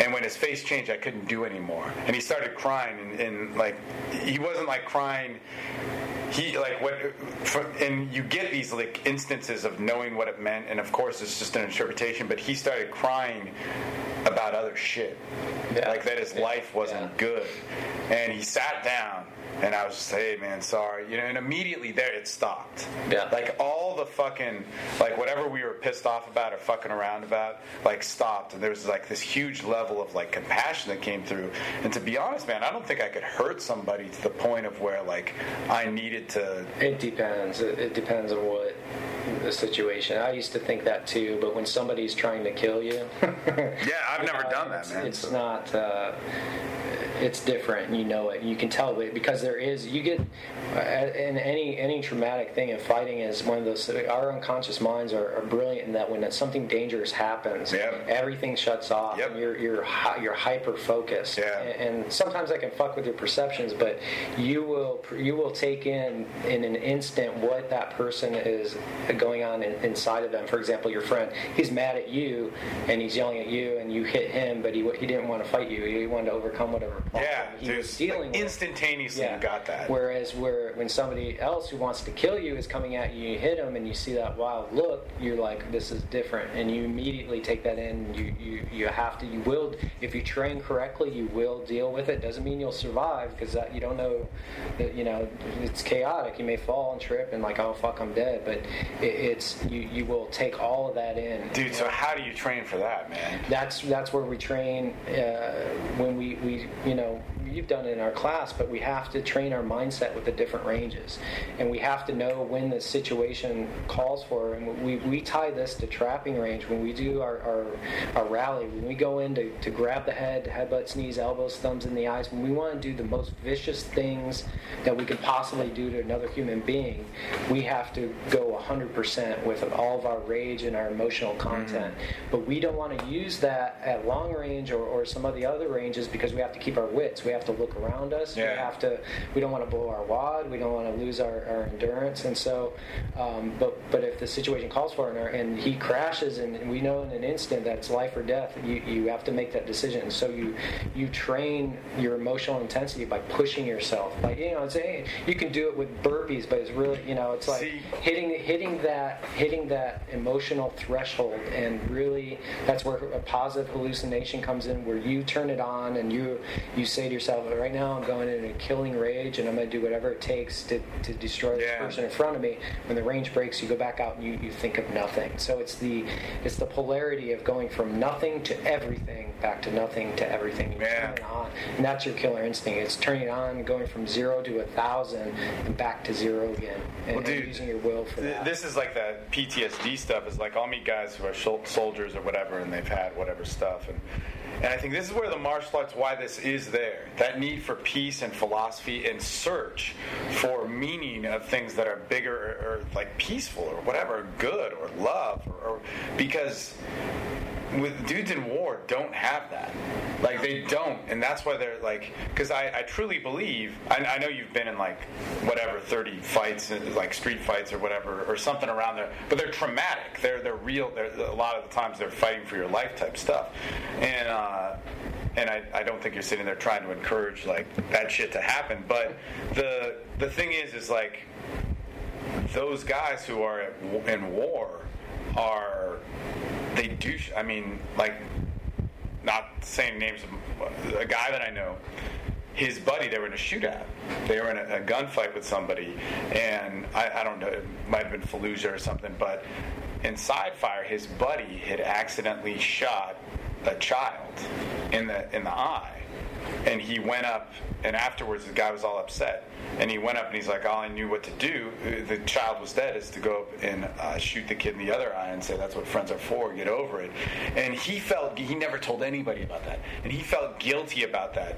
And whatever. I mean, you could listen to that and you can go like, man, what a fucked up person or whatever. But when you're in war and those things, like you don't know what's going on and you do, you do, you do whatever, you know? Yeah. And, and you don't hold on to that and learn to have that sort of like peace afterwards. Well, and there, there are people that can uh, go in those situations and they're perfectly fine after, and, and that's that's part of your you know it's part of you know sometimes as a discipline it can be can be something that they learn from their parents some people are just built that way to where they can detach themselves do the job at hand know that this situation is yeah. out of their control yeah. they do what they need to to survive and then when they get back to the world they're and they're a minority but when they get back to the world they're fine whereas other people it's it's that moral uh, you know the moral compass that that they can't get over and they can't they, they can't well, corrupt it and, and so it's uh, you know uh, it's a tough it's a tough thing, but it, it, it's it's kind of weird how we a lot of people react one way and a lot of people react another way. Mm-hmm. and there's there's there's like people in the middle there's people who they just can't deal with the trauma and then there's people who enjoy the trauma and those are the people that we try to stay away from. But it's true you know that well that's their identity man. that's who they are. that's what they attach themselves and, to. you know as a species those are the predators and, and they're they're out there.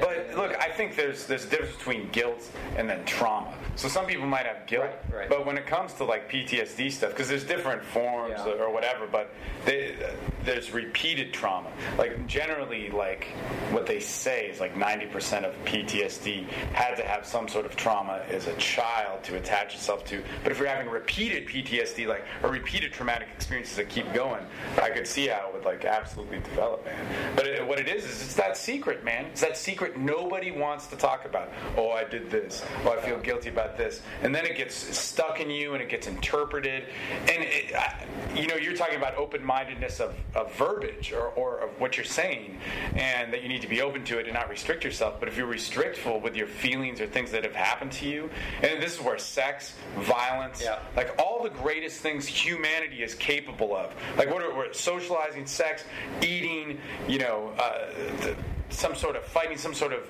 living within the Earth's boundaries, like at our core level, this is where we need to be expressing the most. And I don't mean being violent to everybody. I don't mean being se- having sex with everybody, but realizing that that is a language in itself that needs to be expressed. If we hold on to it, we're trying to hold on to something which is on such a big level of communication that it's going to get its way out of us Yeah. by breaking and destroying us. Yeah, the, the, you know, the message, the message, uh, messenger never rests till the message is delivered, and, and that's where you know we can't hold the. That's where I was saying That's what you'll, tell you'll my feel sperm it. every day. Yeah, exactly. You'll get it. I mean that, but that's to me. That's when when you get in touch with yourself, you'll feel these things inside of you, and that's and it becomes a choice where you go, do you want to, do you want to hold on to this any Yeah. longer?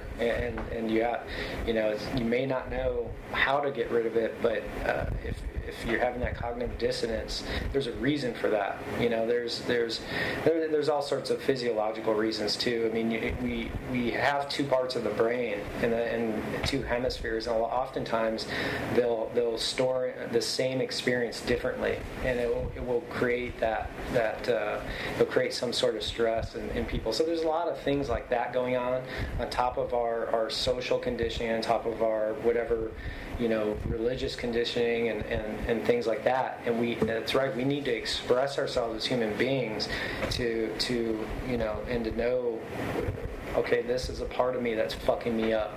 Because acknowledging it is the first part of getting, getting rid of it or getting over it. And it's the same thing as mm-hmm. like my jujitsu game. What, what position am I getting fucked up? Oh, this is what's fucking me up. And so you, you're, that's the first part of, of transcending to a new level is recognizing where and how that problem's occurring. You, you may not know how to for you to to overcome it, but that's the first part of it. So you know, I think expressing it and and you know, we can't hide these aspects of ourselves from ourselves. You, you can't, you know. Yeah. You, you can, but you'll it will manifest in some point in your life, and and but most people just go about oblivious. They don't they don't recognize it for what it is. Why, why would you say is it important for people to learn about like street fighting and, and or this style? Well, for me, for me, it's like this. Like, you know, because because violence is a primal driver. You know, um, to take yourself from from having you know an emotional zero to where you're calm, you're you're you're perfectly fine, you're at peace with everything, to 100% violence, chaotic, whatever you want, whatever label you mm-hmm. want to do. Ha- first of all, it gives you emotional range, and that will transfer over into communication, into picking chicks up, and, Yeah. and what happens is it becomes that unspoken piece of yourself. Like, have you ever seen somebody who who's like, you know, they're good at something, or they just, you know, it could be a chick. She just has her shit together, and you go, wow, there's something different about that mm-hmm. person. It's because they've, they've come to terms with some part of themselves Yeah. themselves that you Yeah. haven't, and so you, Yeah. you acknowledge that, and you go, wow, that's really attractive. Well, it- it's that same thing. You, you're, you know, too many of us. Like when I was younger, I didn't have the, the hard side of, of things. I didn't know how to be a man, so I was getting my ass kicked, and I was internalizing all this pain. And so the only way for me to get that pain out was to move my emotional lever to the extreme. Yeah. And so not not to the point where it controlled me, but some people are so far in the extreme they don't know how to get in touch with their feminine side. So there's no balance. Right, right. And sometimes some people are so so feminine when they do get confronted when something happens and that emotional trigger gets tripped. Then they go into murderous rage and they don't know how to deal with the emotions that come up because they've never been. yeah, yeah. So, so It's that's part shock, of it. yeah. And a lot of times, the, they're, that you know, when they when when that that transfers over, like just use pickup as an example, they're so emotionally balled up that all that nervousness comes out. Whereas if they were to put themselves into a, into a class where they're they're pushing themselves beyond their physical and mental limits and exploring their their Yeah. ferocious side, a lot of that that nervous energy goes away, and that makes the, the pickup easy because you're like, well, I just I just got Dude, some dude who choked me unconscious today, and and this is a piece of cake. Well, this the experience. The shitty thing with pickup and martial arts is martial arts does have an establishment. Even if you're talking to a guy who's not trying to fight or whatever, and he's doing a martial art which isn't combative, most of the time, not all the time, he has a system that is thorough and defined and what the higher levels of whatever are. In pickup, it's like, well, let's fuck chicks, let's fuck chicks. You know, what, what is it like to, to get the pickup? Like, are you fucking chicks in bathrooms? Are you fucking them the same night? Do you have five chicks? Do you have, you know? But when it comes down to it, where's the happiness of what you want? Where's the goal of what you want? Well, are you living a life that you want to live? And that's not Like, no, I mean, our, and that's the, the perfect parallel is the street fighting life because you know the, the the beautiful thing about the pickup community is they've got all these um, in-field and lab reports, shit that's happened for you know it's like well, I did this in a street fight and this happened, you know, and with the UFC, seeing now we're spoiled because we can see a lot of the shit that works, Mm. Right. But with with you know with the pickup, it's a lot of the communi- communication transfers right over to sales, but it's, it's you know this work, try this, this, and it's all these field reports. So it's actually a report back to the UFC cage fight. You know, we- Right. we have that data, and but let's say you just stick with street fighting, or you just stick with the pickup. Eventually, you're gonna you're gonna uh, run the life that all street fighters do, and it's either gonna catch up with you, you're gonna develop some you know some sort of uh, sociopathic tendencies. Yeah, you know, yeah. you're gonna get you're gonna get a, a record, you're gonna get arrested, you're gonna get seriously injured. So it's a lifestyle that isn't sustainable.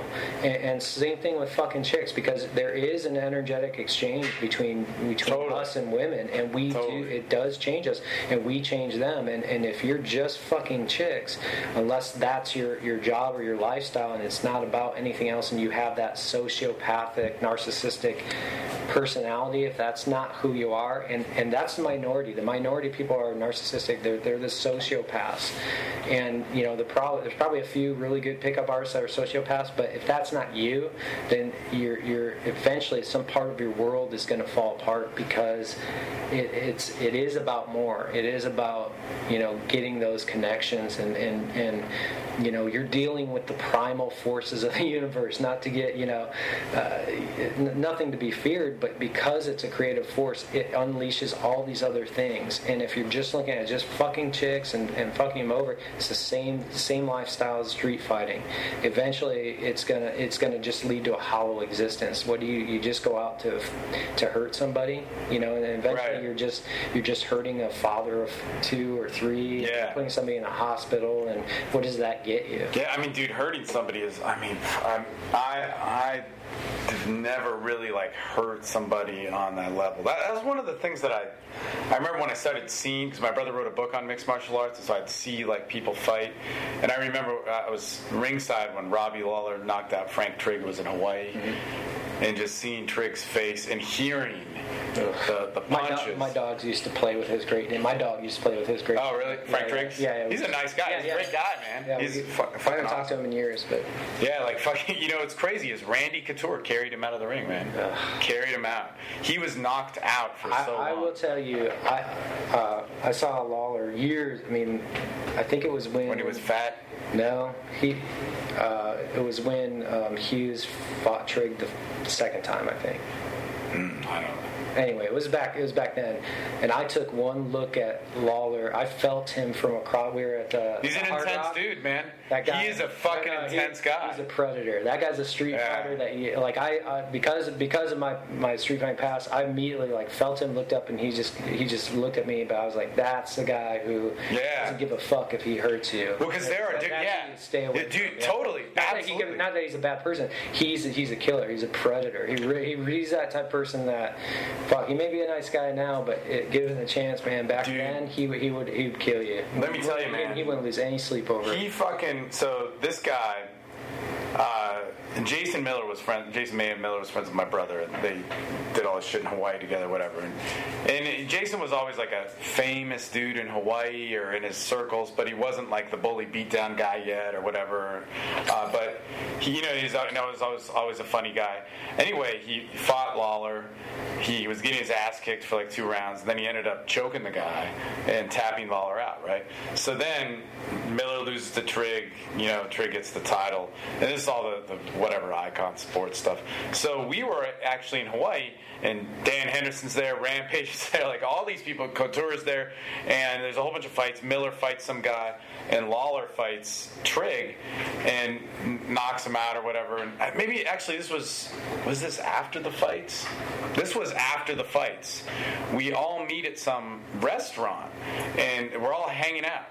Robbie Lawler, Miller, Trigg, and dude, I was standing right next to Robbie Lawler, and because I was with Jason, Jason Miller, and his girlfriend at the time, and uh, he just Miller's like, oh man, dude, you got the title now. I'm gonna get it back. He's just talking shit, dude, because he's fucking Jason Miller, man. Yeah, yeah. You know what's funny is because like I would, I would also be like loud and talk a lot of perverted shit. It would piss Jason off so bad. Uh, he's the man. He's the man. I was like just some dude standing there taking. I was the photographer. I was just some dude standing there taking pictures.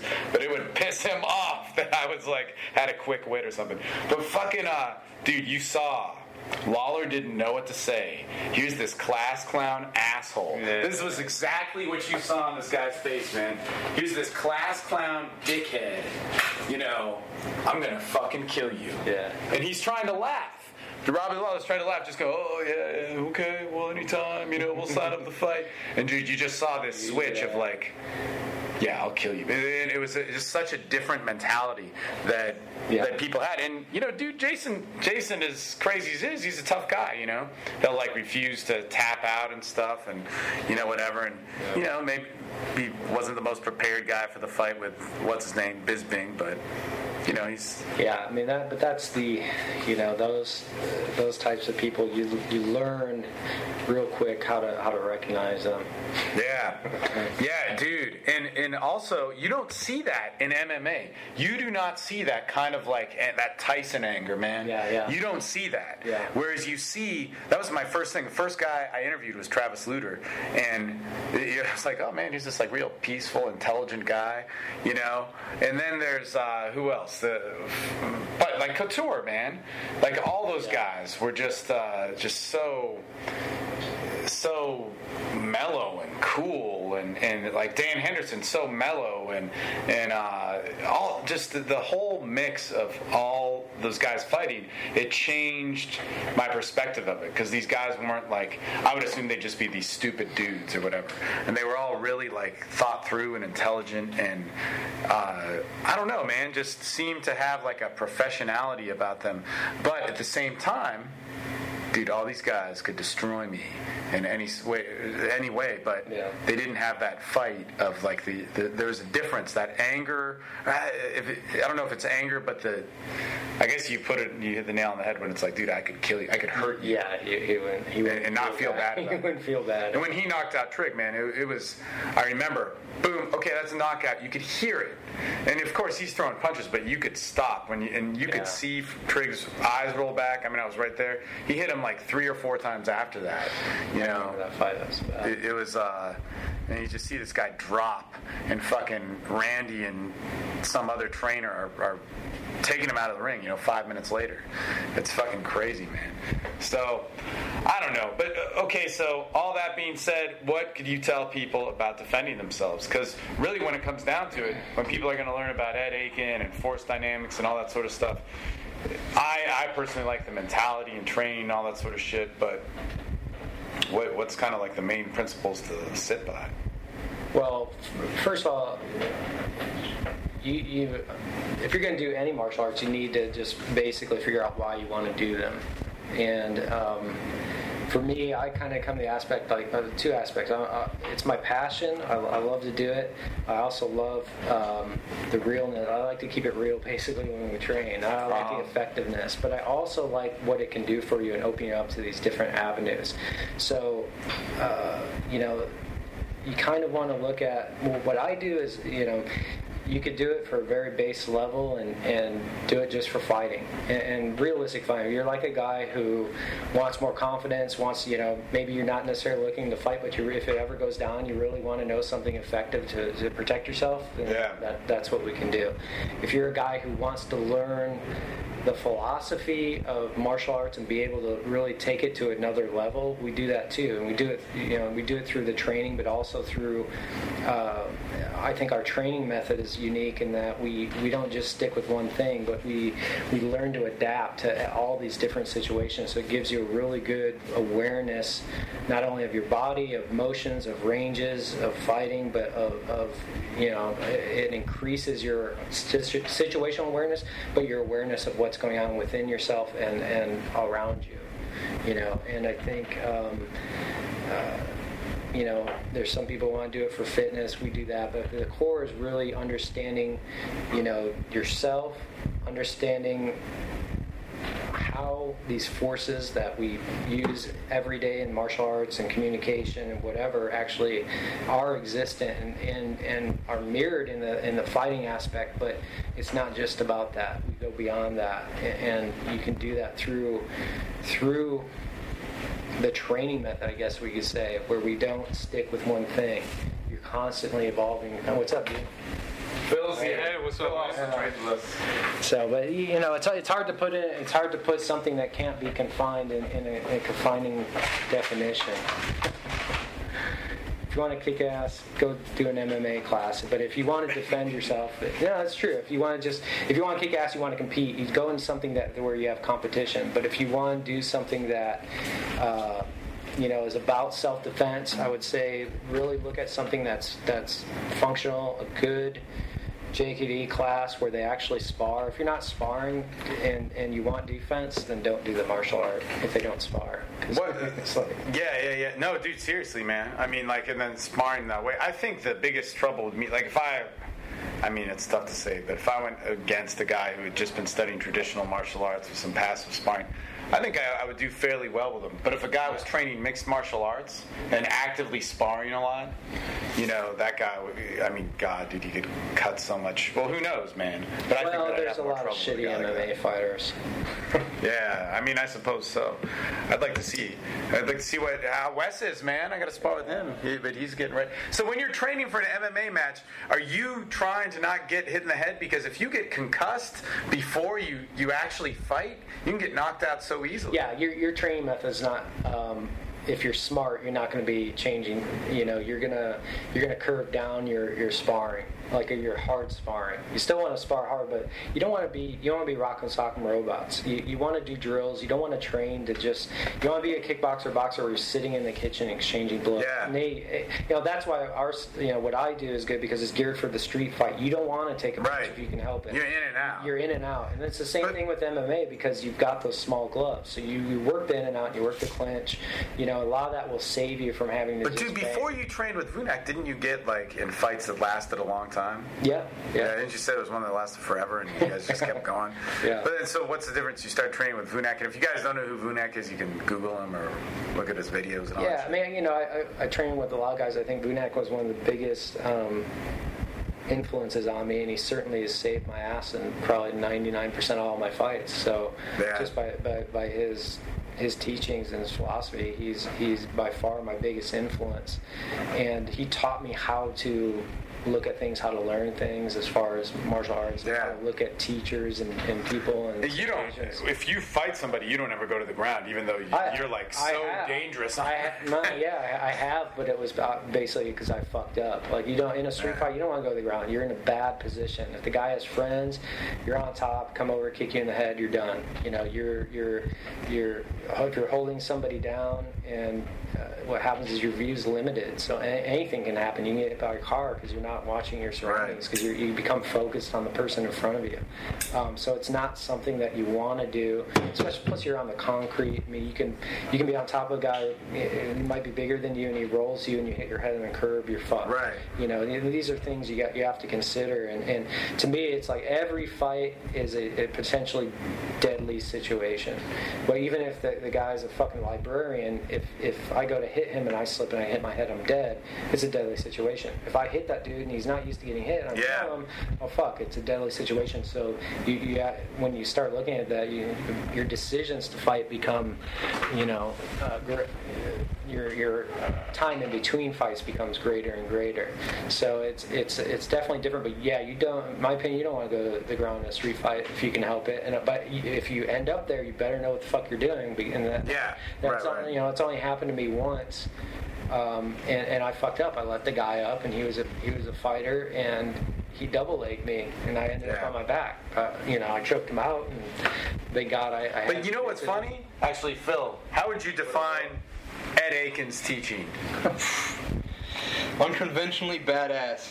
the, uh, no, ser- seriously, man. Like I have since, since I've learned, since I began, what, in February, learning your stuff, I've traveled around. I went through the fucking streets of Mexico. For four months. Like, four months. Yeah, yeah, yeah for four the months. The FA, man. The, uh, but no, traveling like on my own, backpacking, being in some not hostile situations, but definitely could have like. Dude, I remember, man. people- I fucking remember we were in Budapest, and I was like, "No, man, I've been training with this guy." And you're like, "All right, I got to come to Austin. We got to do this, man." No, it's all tactical. He was the guy, and Ed always sells himself short, but it's like, no, dude, this guy trained with like government force level shit, dude. You know? Yeah, but it's go the little things of, of keeping your awareness, knowing where the people at, like which people Yeah. are cool, which people are potentially hostile, like aggressive. Like I, I remember in, in Budapest, you were always walking with your flashlight. We weren't allowed Yeah, to carry dude. knives because Yeah. it's a foreign country, but Yeah. we you had a flashlight out. One guy followed me, And like time. you always had it out, like quick accessible, like Yeah. easy to defend. Like those are the little tips that you learn, man. Dude, That's man, the tips I- that I learned yeah. that, that me. There's one time, man. I remember I got followed. I was coming from I was coming from Vicky's place. What the fuck, man? Better times. But uh, but I was walking. I crossed the street. He crossed the street. I crossed the street. Getting I remember you told me. I went down an alley and we were on uh, Wiener or whatever, like Leo Wiener, and I went down the wrong street and I'm like, fuck. Fuck, dude. So I, I had to turn around. I remember I had to turn around. I was like, man, I'm going to turn around. I'm going to hold this out so you can see it and look like I'm going to kill somebody. That's that was it, dude. But it because. But you have so much confidence Yeah, yeah. from from learning that stuff. Yeah. You know, I mean, you give off that vibe like I really don't give a fuck. Like come come get some if you want some. Like that's and most people. Why does every man need to learn this? Why does every? Because man, it's a primal shit. Like you need to be able to at least take care of yourself. I mean, whether you know whether you want to go out there and fight and be the bi- Billy badass, like that's cool. But at least me, like I want to be able to take out a girl and be able to defend her, Yeah. if not both of us. You know, and and walk away with that confidence. Yeah, yeah, like. I'm not some pussy that's going to be pushed over. At least Yeah. I'm going to give him a fucking. And love's just a chokehold away. That's right. That's I wasn't going to say that, but hey, if they're willing, man, if they're willing. That's like the Scott Nelson. Man. Jesus Christ. But anyway, yeah. I don't know. Uh, last thing is is mentality, man. How, how the fuck do you? What do you say to guys to move towards this? You gonna go run? Yeah. All right. Well, I'll, I'll, get, I'll I'll say th- three. I, there's some things I think that we don't do. Actually, you guys should probably start doing too. Um, but everyone, every person, guy or girl, should do do this every day, or, or at least a little bit every day. There's there's a couple things. Number one is, and this helps with the mentality because we we don't want to just work our our aggressiveness. I'll, I'll get to that, but you want to work both sides. And so you, we need there's a reason there's different types of meditation different types of shit but just as a daily exercise uh, we need to first we need to stretch. You need to stretch you know in the morning to o- open your, yourself up. And this does it opens up your, your energy whatever you want to call it but gets you looser. You want to stretch and you want to have some period of time where you think of nothing. So sit in a meditative state whatever clear your mind and your goal is just think of nothing. It doesn't have to get all esoteric but what this does is it, it releases the mental chatter. And that's the one side of when we're in the beginning of a situation we're in long range in a street fight you need to shut off all in, internal dialogue and assess that situation. You can only do that if you if you've practiced shutting off your your, your mind basically your chatter. So you do that through basically sitting in a quiet state for for a period of time and make it uncomfortable. And as you you know as you have that internal dialogue make that that the time in between the dialogue sh- you know longer and longer. Because it's almost impossible to have no internal dialogue without training. Right. so that's one way to train it. Then you want to do some sort of visualization for your day where you're actually visualizing something you want you want to occur or some part aspect of yourself and put yourself both in the first perspective where you're looking through your own eyes and also from a second and third perspective. So you're popping in and out. That kind of gets you set for your day. That works the first part. Then if you want to get the the second part you know tabata rounds are actually a really good way to if you're by yourself to develop a, start developing a killer instinct. But you you don't just go with effort. A lot of people can do high high intensity effort. It's not that it's high intensity effort with the intention of of hurting or killing or maiming somebody in front of you So it's the emotion. or it's the emotion, and it's not. It's not a. so by Tabata round, you mean like two minutes on, one minute yeah, off? or the short, whatever it is. intense bursts of whatever it is, with the emotional side of I'm. I don't care what I'm going to do. I'm gonna. I'm gonna Yeah. get through this, or you know, visualize your you're obstacle and your hard, goal. it's like 20 seconds. Yeah, on, 10 I, do a little ritual with it, and I, I put my when I after I do my visualization, I'll create whatever visualization I have into a, a symbol, uh, and then as I do my Tabata round and, and get that emotion, I'll, I'll see that symbol and charge it, and so it's a it bypasses it's it's basically a self hypnotic thing, but it's one way to to because you need to be comfortable with with conjuring that that. Uh, that that emotional aspect. So what it's a combination of fear and rage and anger and and and just the the intensity to blast through anything. Like So nothing's going to stop you. You're visualizing something, or like, what is this? All right, so so if you you you have your day, you wake up, you stretch. This is just something to you know uh, because we have Phil's too good for this yeah yeah conversation. whatever. He's got to go. out of here. Fucking Jesus Christ. Sorry. Yeah, so Love y'all. Love you can do this any time of day, but take take before you do your your your um, meditative thing where you're emptying your mind. You want to stretch a little bit because that that releases some of the. Yeah. It gets you more in touch with your body. You want to be in touch with your body when you do this. Empty your mind. Then once you're in a good meditative state and you have some time where you've thought of nothing, because that's that's your when you're long range and you're kickboxing, you think of nothing. There's no emotional content. Yeah. You can still hurt and injure somebody, but you're looking to kind of pot shot with that. You turn Right. it on and off in short bursts. So this is our this is where we calm ourselves when we assess the situation. Right. What I do then is I, I'll do some sort of visualization of something I want to do throughout the day, you know, or something I want to have happen for me, or something I want to want to uh, increase or decrease within myself. Okay, so you want to get more clients, see yourself in the situation, seeing people attracted to you, whatever it is, whatever whatever mind fuck hallucination you want to do, that, that's wrapped around your goal, you do it.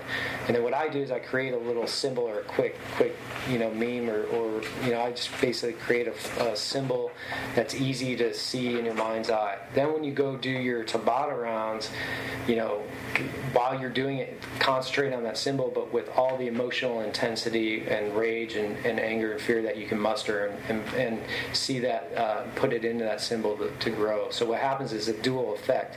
You're basically training your, your mind to go into straight blast mode and a killer instinct mode, and then you're you're adding energy and attention and repetition to your to your uh, your meditation, or basically it's a self hypnotic process.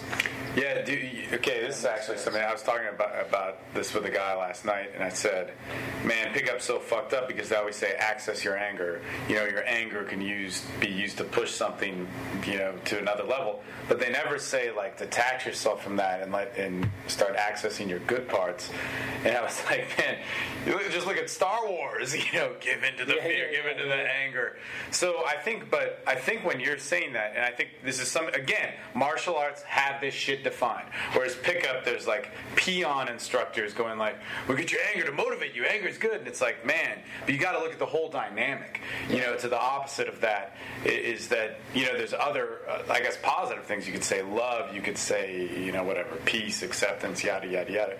But I think that Well, uh, and that's a lot of that stuff comes with with having the balance within yourself. Mm-hmm. So you're not you're not you know this this internal emotions aren't running all over the board, and when they do, you're able to you know rein them back in. Yeah. we don't. It's not so much controlling your emotions; it's controlling your responses to your emotions. Yeah. You know, because a fight or flight situation, you you are going to have a, a rush of adrenaline. So it's dealing with that adrenaline dump, and it's dealing with, you know, because you got to keep your head. It's like it's like being, you know, that's one thing that the SEALs are great at is is their mental side of training. They just do, they, you know, as it gets worse, their mind gets more calm because they're doing the shit all day to the breaking point. and they're good, you know, but they're not the best. Uh, like you know, just because somebody's a SEAL doesn't mean they're a good hand-to-hand fighter. It just means they're in shape and they have all these other skills they have to work on. You know, but it's the mindset that sets them apart. Right. You, you take that mindset, and that can that can easily be taught. But it's, it's you have to. You can only get that through experience. You can only get that um, increase the, the basically the control of that emotion through conjuring it time and time again and Right. dealing with it. So that's a quick way to do it because Tabata rounds you're doing turning it on, you're turning it off, turning it on, turning it off, and try to maintain that intensity you know, for the duration during your rest periods, you're all the way to the opposite end of the spectrum. You think of nothing. That's why Yeah. the, the, the morning part is important because you have to calibrate within yourself the um, the calmness and the, the lack of thought. So that's actually what you were telling us when we were practicing the straight blasting stuff. You were like, "I want you to do this every day," which none of us did. Yeah, And you, you, you know, it's like a sprint while punching, and and not meant for exercise, meant for like learning how to like Mm-hmm. fucking take somebody out in that way with forward pressure, and then meditate, like right afterwards. Yeah, just done. You were saying the dynamic of nothing. that. Yeah, it's it's the polar response. It's, it's it's basically you're calibrating inside to you know once you once you do the extremes, then you'll recognize where in the scale you are. Yeah, you know. I, it's an interesting thing because again, you know, when I talk to people about like if they're frustrated about women or they're frustrated about their lifestyle or just anger is anger, man. Yeah, yeah. You know, and I, I was saying like, look, dude, it's okay to feel that anger, but the problem is, is you're taking your ideal where you want to go in your life and all this, and your anger's mixed into all of that. You need to separate. You need to distinguish exactly what that is and move it out of there so your ideal can exist.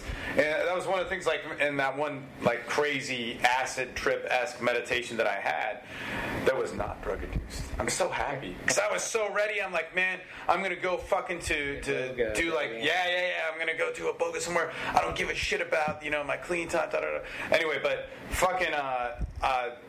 It, the, the thing was is it was like lose your fucking self-pity lose your anger lose your frustration lose your separate yourself from it now and then you can get the message and later on it was saying it was saying like look in life you can be angry you can be angry in that moment but be in that moment Yeah, and that's let where the go. detachment. yeah let go. And- Yeah. That's um, emotions will repel and attract.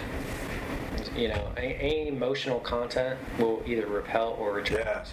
You know, and, and so, um, and not always in the same thing. Same, you know, sometimes it will repel and sometimes it will attract. And sometimes it's based on person. Sometimes it's based on timing of things out of your control. Yeah. So you kind of have to, you know, it's like that's where the attachment comes. You add the emotional content, then you, you release your attachment to it, and then on the outside things will happen. You have to adjust to that because sometimes it will repel the thing you want, or it will attract it to you. And so you have to be aware. You have to. That's where the calmness and detachment comes from. So you can be aware and then adjust accordingly to your goal or whatever's outside. So last week when we were supposed to do this podcast, a bunch of people emailed me and we couldn't do it because of me, because of not because of because of other people. I blame them all. Fuck right. them. No, but uh, but actually, like people were like, "No, man, send me the recording." Some of these guys uh, train jujitsu or other martial arts, and they were really because I, I basically said, you know, Ed trains me. He's a tactical trainer. He's a street fight trainer. You know, here's the differences with the mentalities. And they're like, "We want to know. We want to know." And I should actually have them email questions. And there's some guys on the line listening now. And if you have any questions, just message me, or you can just pop on at any time and voice yourself. But like they were what would you say to guys who are actively training martial arts right now Yeah, what I would say is first of all, you you you know you can take jujitsu for example and use that. Your game is is uh, you know going back to saying how you do anything is how you do everything. You're expressing yourself through your game, and so when you're getting a sticking point or somebody's catching you or sweeping you, look at that and look at what you're doing. And, and start to break it down and see if you can catch the point to where it goes from being good to basically fucking you up and getting swept. And when you start doing that and look at use the analogy of your game as an expression for how you do everything, that's a belief that will create a filter within your own mind that will start changing other aspects of your life without you even having to know what it's about. Mm-hmm. So when you you know when you when you make the adjustment to stop getting swept and move in a new direction, or or something where you want to you want to do a finish and you want to add it in, you know, really get to the point where you you analyze your game to get to the point where you can insert it and start catching people. Then that that coupled with the belief of how I do everything is how I do anything, how I do anything is how I do everything will start to pop up in other areas of your life and, and you you know, and then just keep notice, kind of look. It, can be something as mundane as you know, you stop getting pissed at your wife when she comes home and, and you know drops her fucking purse on, on the floor or whatever. You know, little shit that pops you out. Some little things might change like that, or it may happen in big ways. But to me, using that analogy of, of like that's what I because I'm training all these different martial arts. When I go into a class, if I'm just even if it's just isolating one basic move that I've done a thousand times, but I really get into how I'm doing it and trying to tweak it and get hack away at the unessential parts of that move. Make maybe you know. Uh, take it from three steps down to two how can i do that or how can i apply it in a different um, from a different position it makes that unique and, and, and that transfers over into all it, it kind of it will prolong your love for the for the art and the training you know, for, especially for guys who've just been doing it, you, there will be periods where you, you'll get burned out. And, and um, you know, sometimes also you, you learn a lot about yourself. You'll learn when you go for a hard period, a long time of hardcore training, that when uh, you take a sufficient time off, not too much, not too little, and you come back, you'll actually be better. And sometimes six months of training and a month and a half, two months off, you come back, you're actually better than yeah, you were. Because, I found that. Yeah, you, are so odd. you're unconsciously true, assimilated all the things you were working on. So there's yeah, there's all sorts of you know. Look at it as an aspect of work on yourself. If you're in a bad position, if you're getting caught in the in uh, without you know on the bottom and a guy's crushing you use that as an opportunity to work on your state of mind and yeah. because sometimes you're not going to get that fucker off. So if you can calm your mind then you can start seeing openings. You can start you know that's the first yeah, thing dude. is to calm your mind and then you're like oh you know. And the other thing is where you know where is my opponent if, if it's jujitsu you know we talk about the dynamics or the attributes of an art or, or, or the concepts behind an art, if you feel a, ma- a, man's base, try to figure out where his base is, and then think of where it's not, and that's where you want to take him. So, you know, you know things like that. Dude, I'll tell you a couple things. Two things: jujitsu. Number one, when I would be in guys' guard with guys that were really good, they could get me, you've got me, I'll bounce the same way every time. But then after a while, it started to stop. And I don't know what I was changing. Like, I would just think of it, but it's the level of frustration especially when you're first starting out of getting caught in the same thing over and over again the level of frustration with that is crazy because you're like powerless towards it to where you have to stop. And stop being angry. Again stop with the yeah. fucking bullshit emotion. You're gonna feel it. Stop with the bullshit emotion. Look at ways around it and trial and error it. The other thing too is a shorter reach and getting inside with guys. I think if I'm attacking somebody or charging somebody in stand up, and, and they react to it, I'm good. But if they don't and they keep distance, it's like so, or can circle, it's so hard for me to fucking like deal with, you know. And if I can get inside, then maybe or whatever. But uh, it's a different, it's a completely different match then, you know. Or I'm dealing with different things, but here's a like here's two secrets to basically supercharge your training. Mm-hmm. So, the, the, the most steroids. I'll give the most. Yeah, that, that's number two. oh yeah, that's true.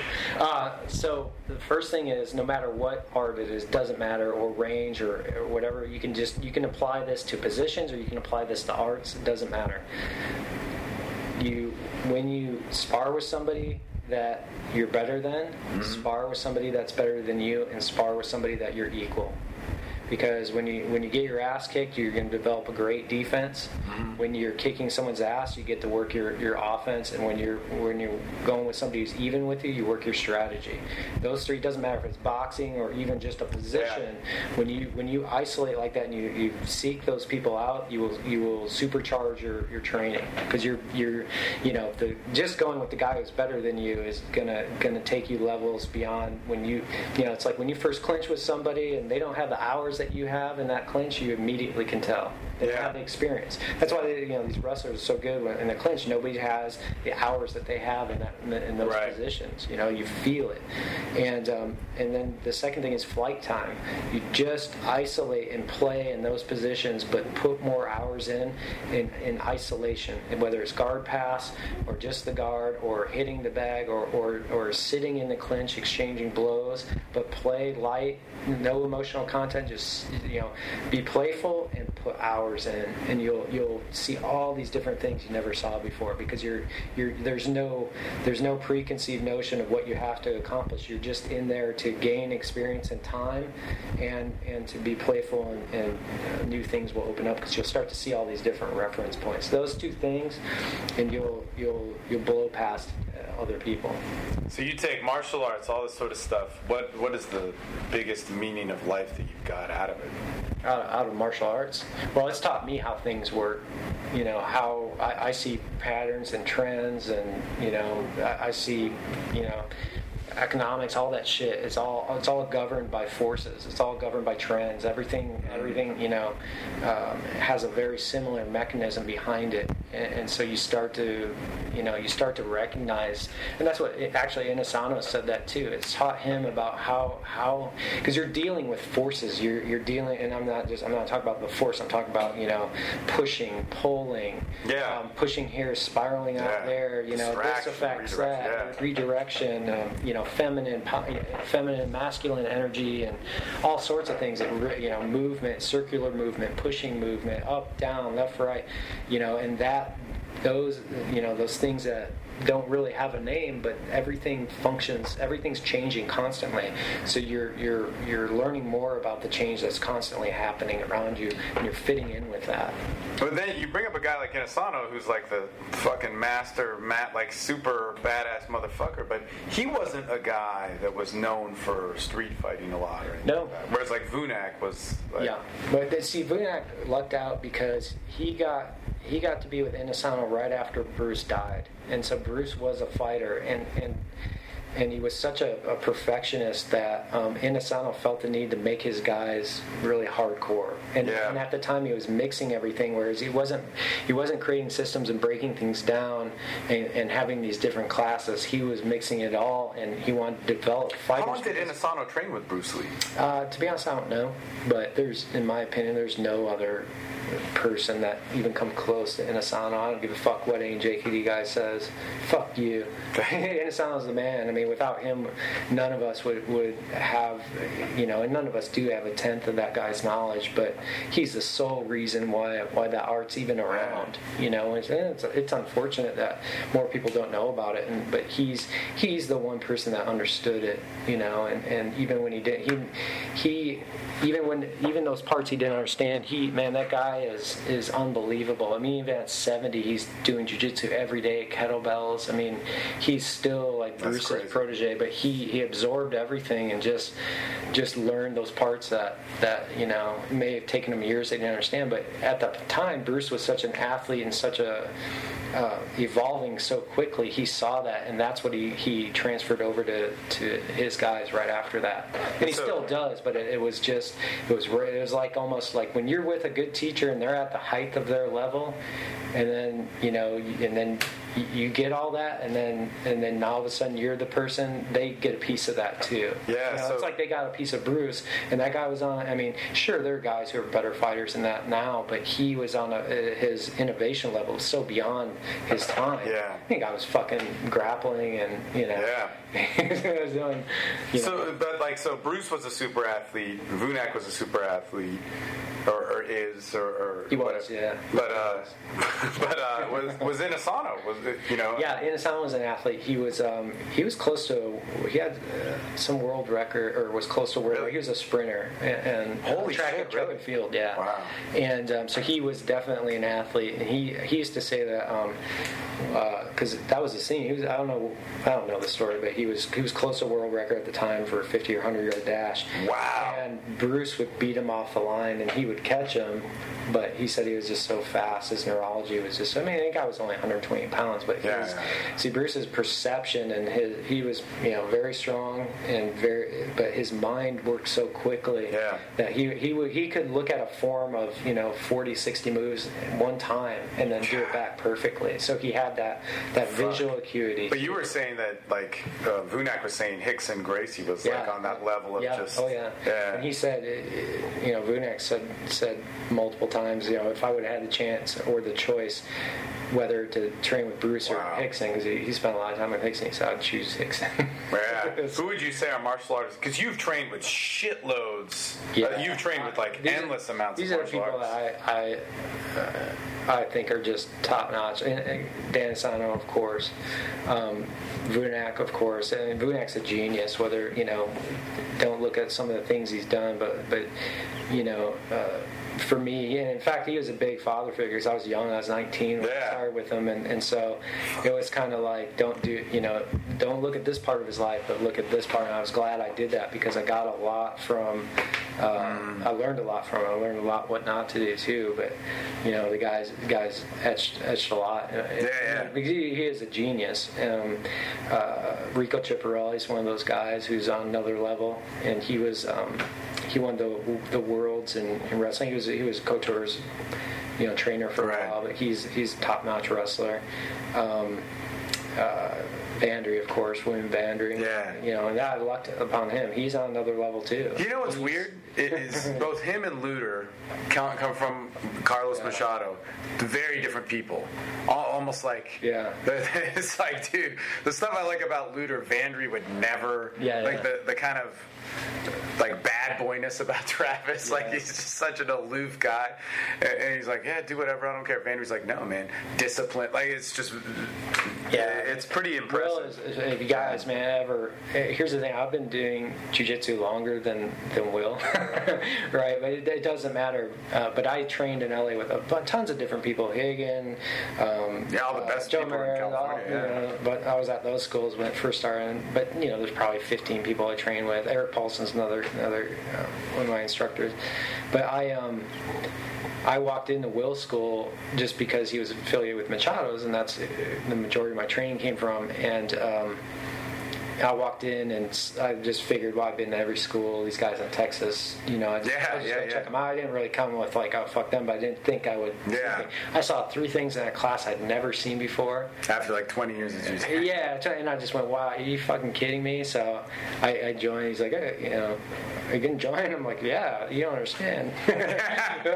But That's you know the other thing too about Vandry is he's such a low profile guy. Yeah. Like he doesn't. He's not. Well, he he's in the, you know he's it's it's I would have liked to known him before he got shot in the head because I want to know if, if it he's legally blind and I want to know if he makes up these moves because he's he's visual in his head and he, he could see everything from all these different angles. Yeah. And I wonder if he was like that before he got shot or uh, that's a result of him having to compensate for his thing. But I will tell you.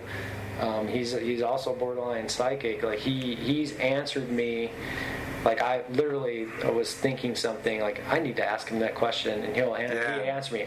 Oh, you can ask me that question if you want. He, he's. Verbatim. He's he's So- a. The, it's a pretty crazy guy. Like Well, he'll. That's the, you know when you when you have eyesight like that, you have to use your other senses, and that's why Yeah. I have, to me, I just you know I accept it. I mean, I think that's one of the cool things about Vandry. I mean, like, see, this is the cool stuff that people don't know. Like the fucking real badass heroes in life, and in a lot of ways, they'll never be on a on a. They'll never get that exposure Yeah. that most people are looking for. Everybody's looking for. Like you run into people like you. You run into people like, uh, yeah, like fucking Vandry or whatever. Like everybody has these cool, unique things. But I mean, here's a guy who was doing jujitsu. He was like what a purple belt. He got shot in the head. He overcame it. He was the first guy or the he first drives. group. He's legally blind and he drives. How does that what really?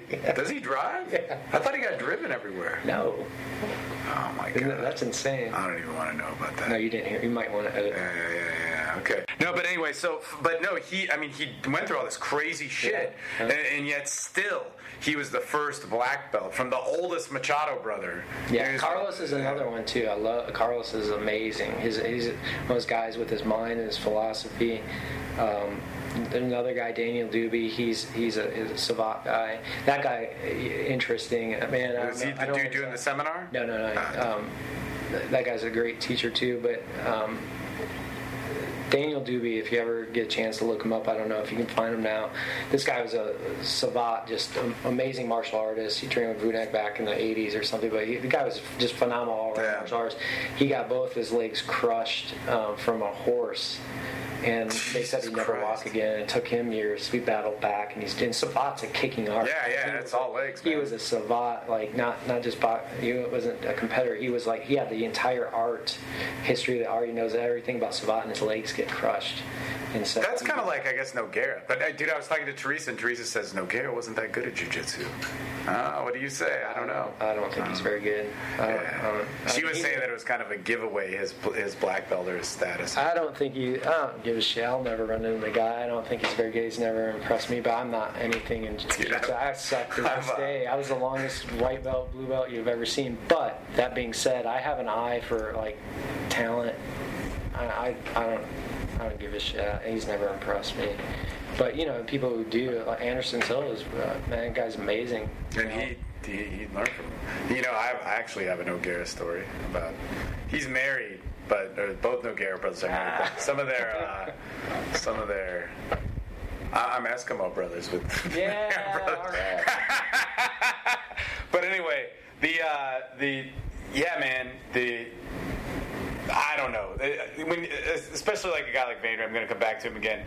The guy is blind. He's so blind that he'll roll with you and not know it's you. Like he's thought I was somebody else. But then at the same time, once he rolls with you, he has all these insights as to Yeah. who you are and all that sort of stuff. But uh, it's pretty interesting. Well, that's my that's my thing. Is like when you see you see these people and you get around them, you'll you'll, you'll know. And when, when you when you get exposed to them, then you'll know. And and it's like uh, they all they're all different, but they all have, they're all coming to the same conclusion. So mm-hmm. you, so you kind of you want to listen to them, and, and that's what martial arts does to you. It opens you up to just basically what's going on. And there is there is you know there is shit going on, and it's and it is way beyond what most of us think is going on. And you don't have to get religious about it, but there there are things, and we are more powerful than what you could ever imagine. And and so I think people who are you know using and, and rolling and, and you know they're basically opening themselves up and taking you know taking our body and our our things to a to a higher level. That in turn like you know when you did your diet you cleaned your diet up you had this epiphany. You know we, we have these innate abilities that just due to circumstance due to due to you know a fucked up you know, uh, advertising, whatever it is, um, we, we have these latent abilities as a society, you know, just gotten overridden. We've compensated for our psychic ability with the internet, you know, but I believe that everybody has some sort of perceptive ability to know things at a distance because it's, it's you know, I, rec- I see it all the time. And people just do, oh, what a coincidence. No, fucker, that's just the way it is. You know, well, open, your, open your mind a little bit. But, you know, and, and uh, that's what I like about it. That's, that's my message is like, look, guys, fucking kill your cubicle, get the fuck out of, you know, don't watch your goddamn news, stop drinking fluoride water and all this other shit that, that pollutes your body. Not that I'm, my, my diet's great, but those are things that when you when you do that, then mm. then all of a sudden that's part of waking up. That's part of like honoring yourself, and, and you know that's why guys who get on paleo, they they want to feel good. Well, why? Because it's a it, you're taking these chemicals out, but you're you're tapping into the natural things that are already there. And when you do that, that's what martial arts do. You just, all you're doing is tapping into another side of yourself that we just forgot as a society. And I think that's the thing is like one of your big things is like independence. You know, I mean, like we should probably like wrap all this shit up, Yeah. but but like independence is so huge with you, where it's like fuck it, man. Don't have a job. Be your own boss. Learn how to do those Yeah. things. And and what's so what? Okay, my brother wrote that book like whatever six years ago or some shit.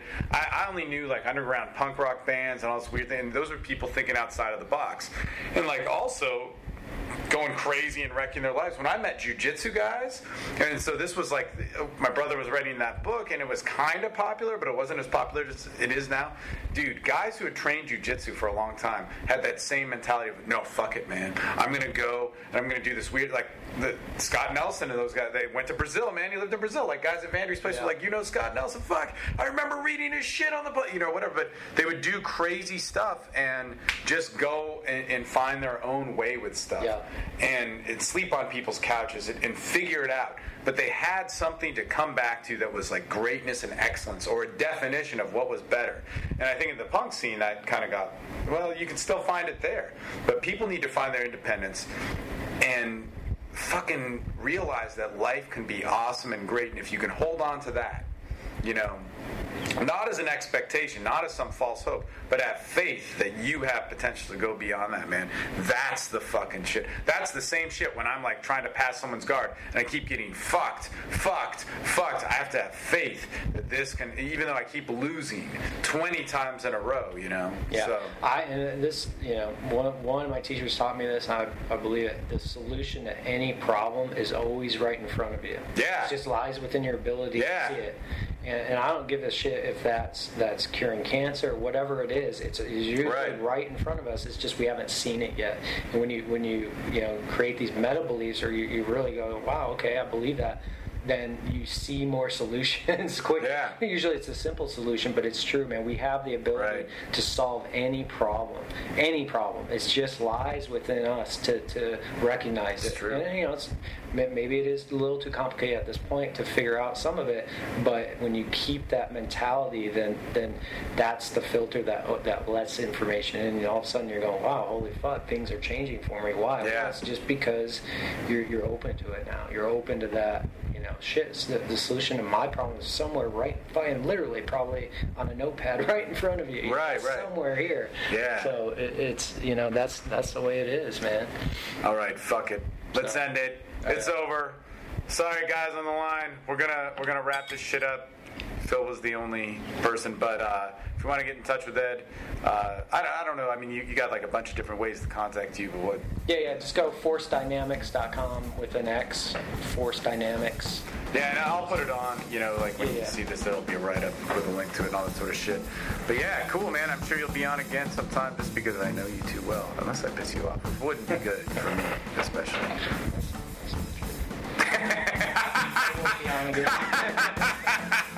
All right, All right. bye. Later.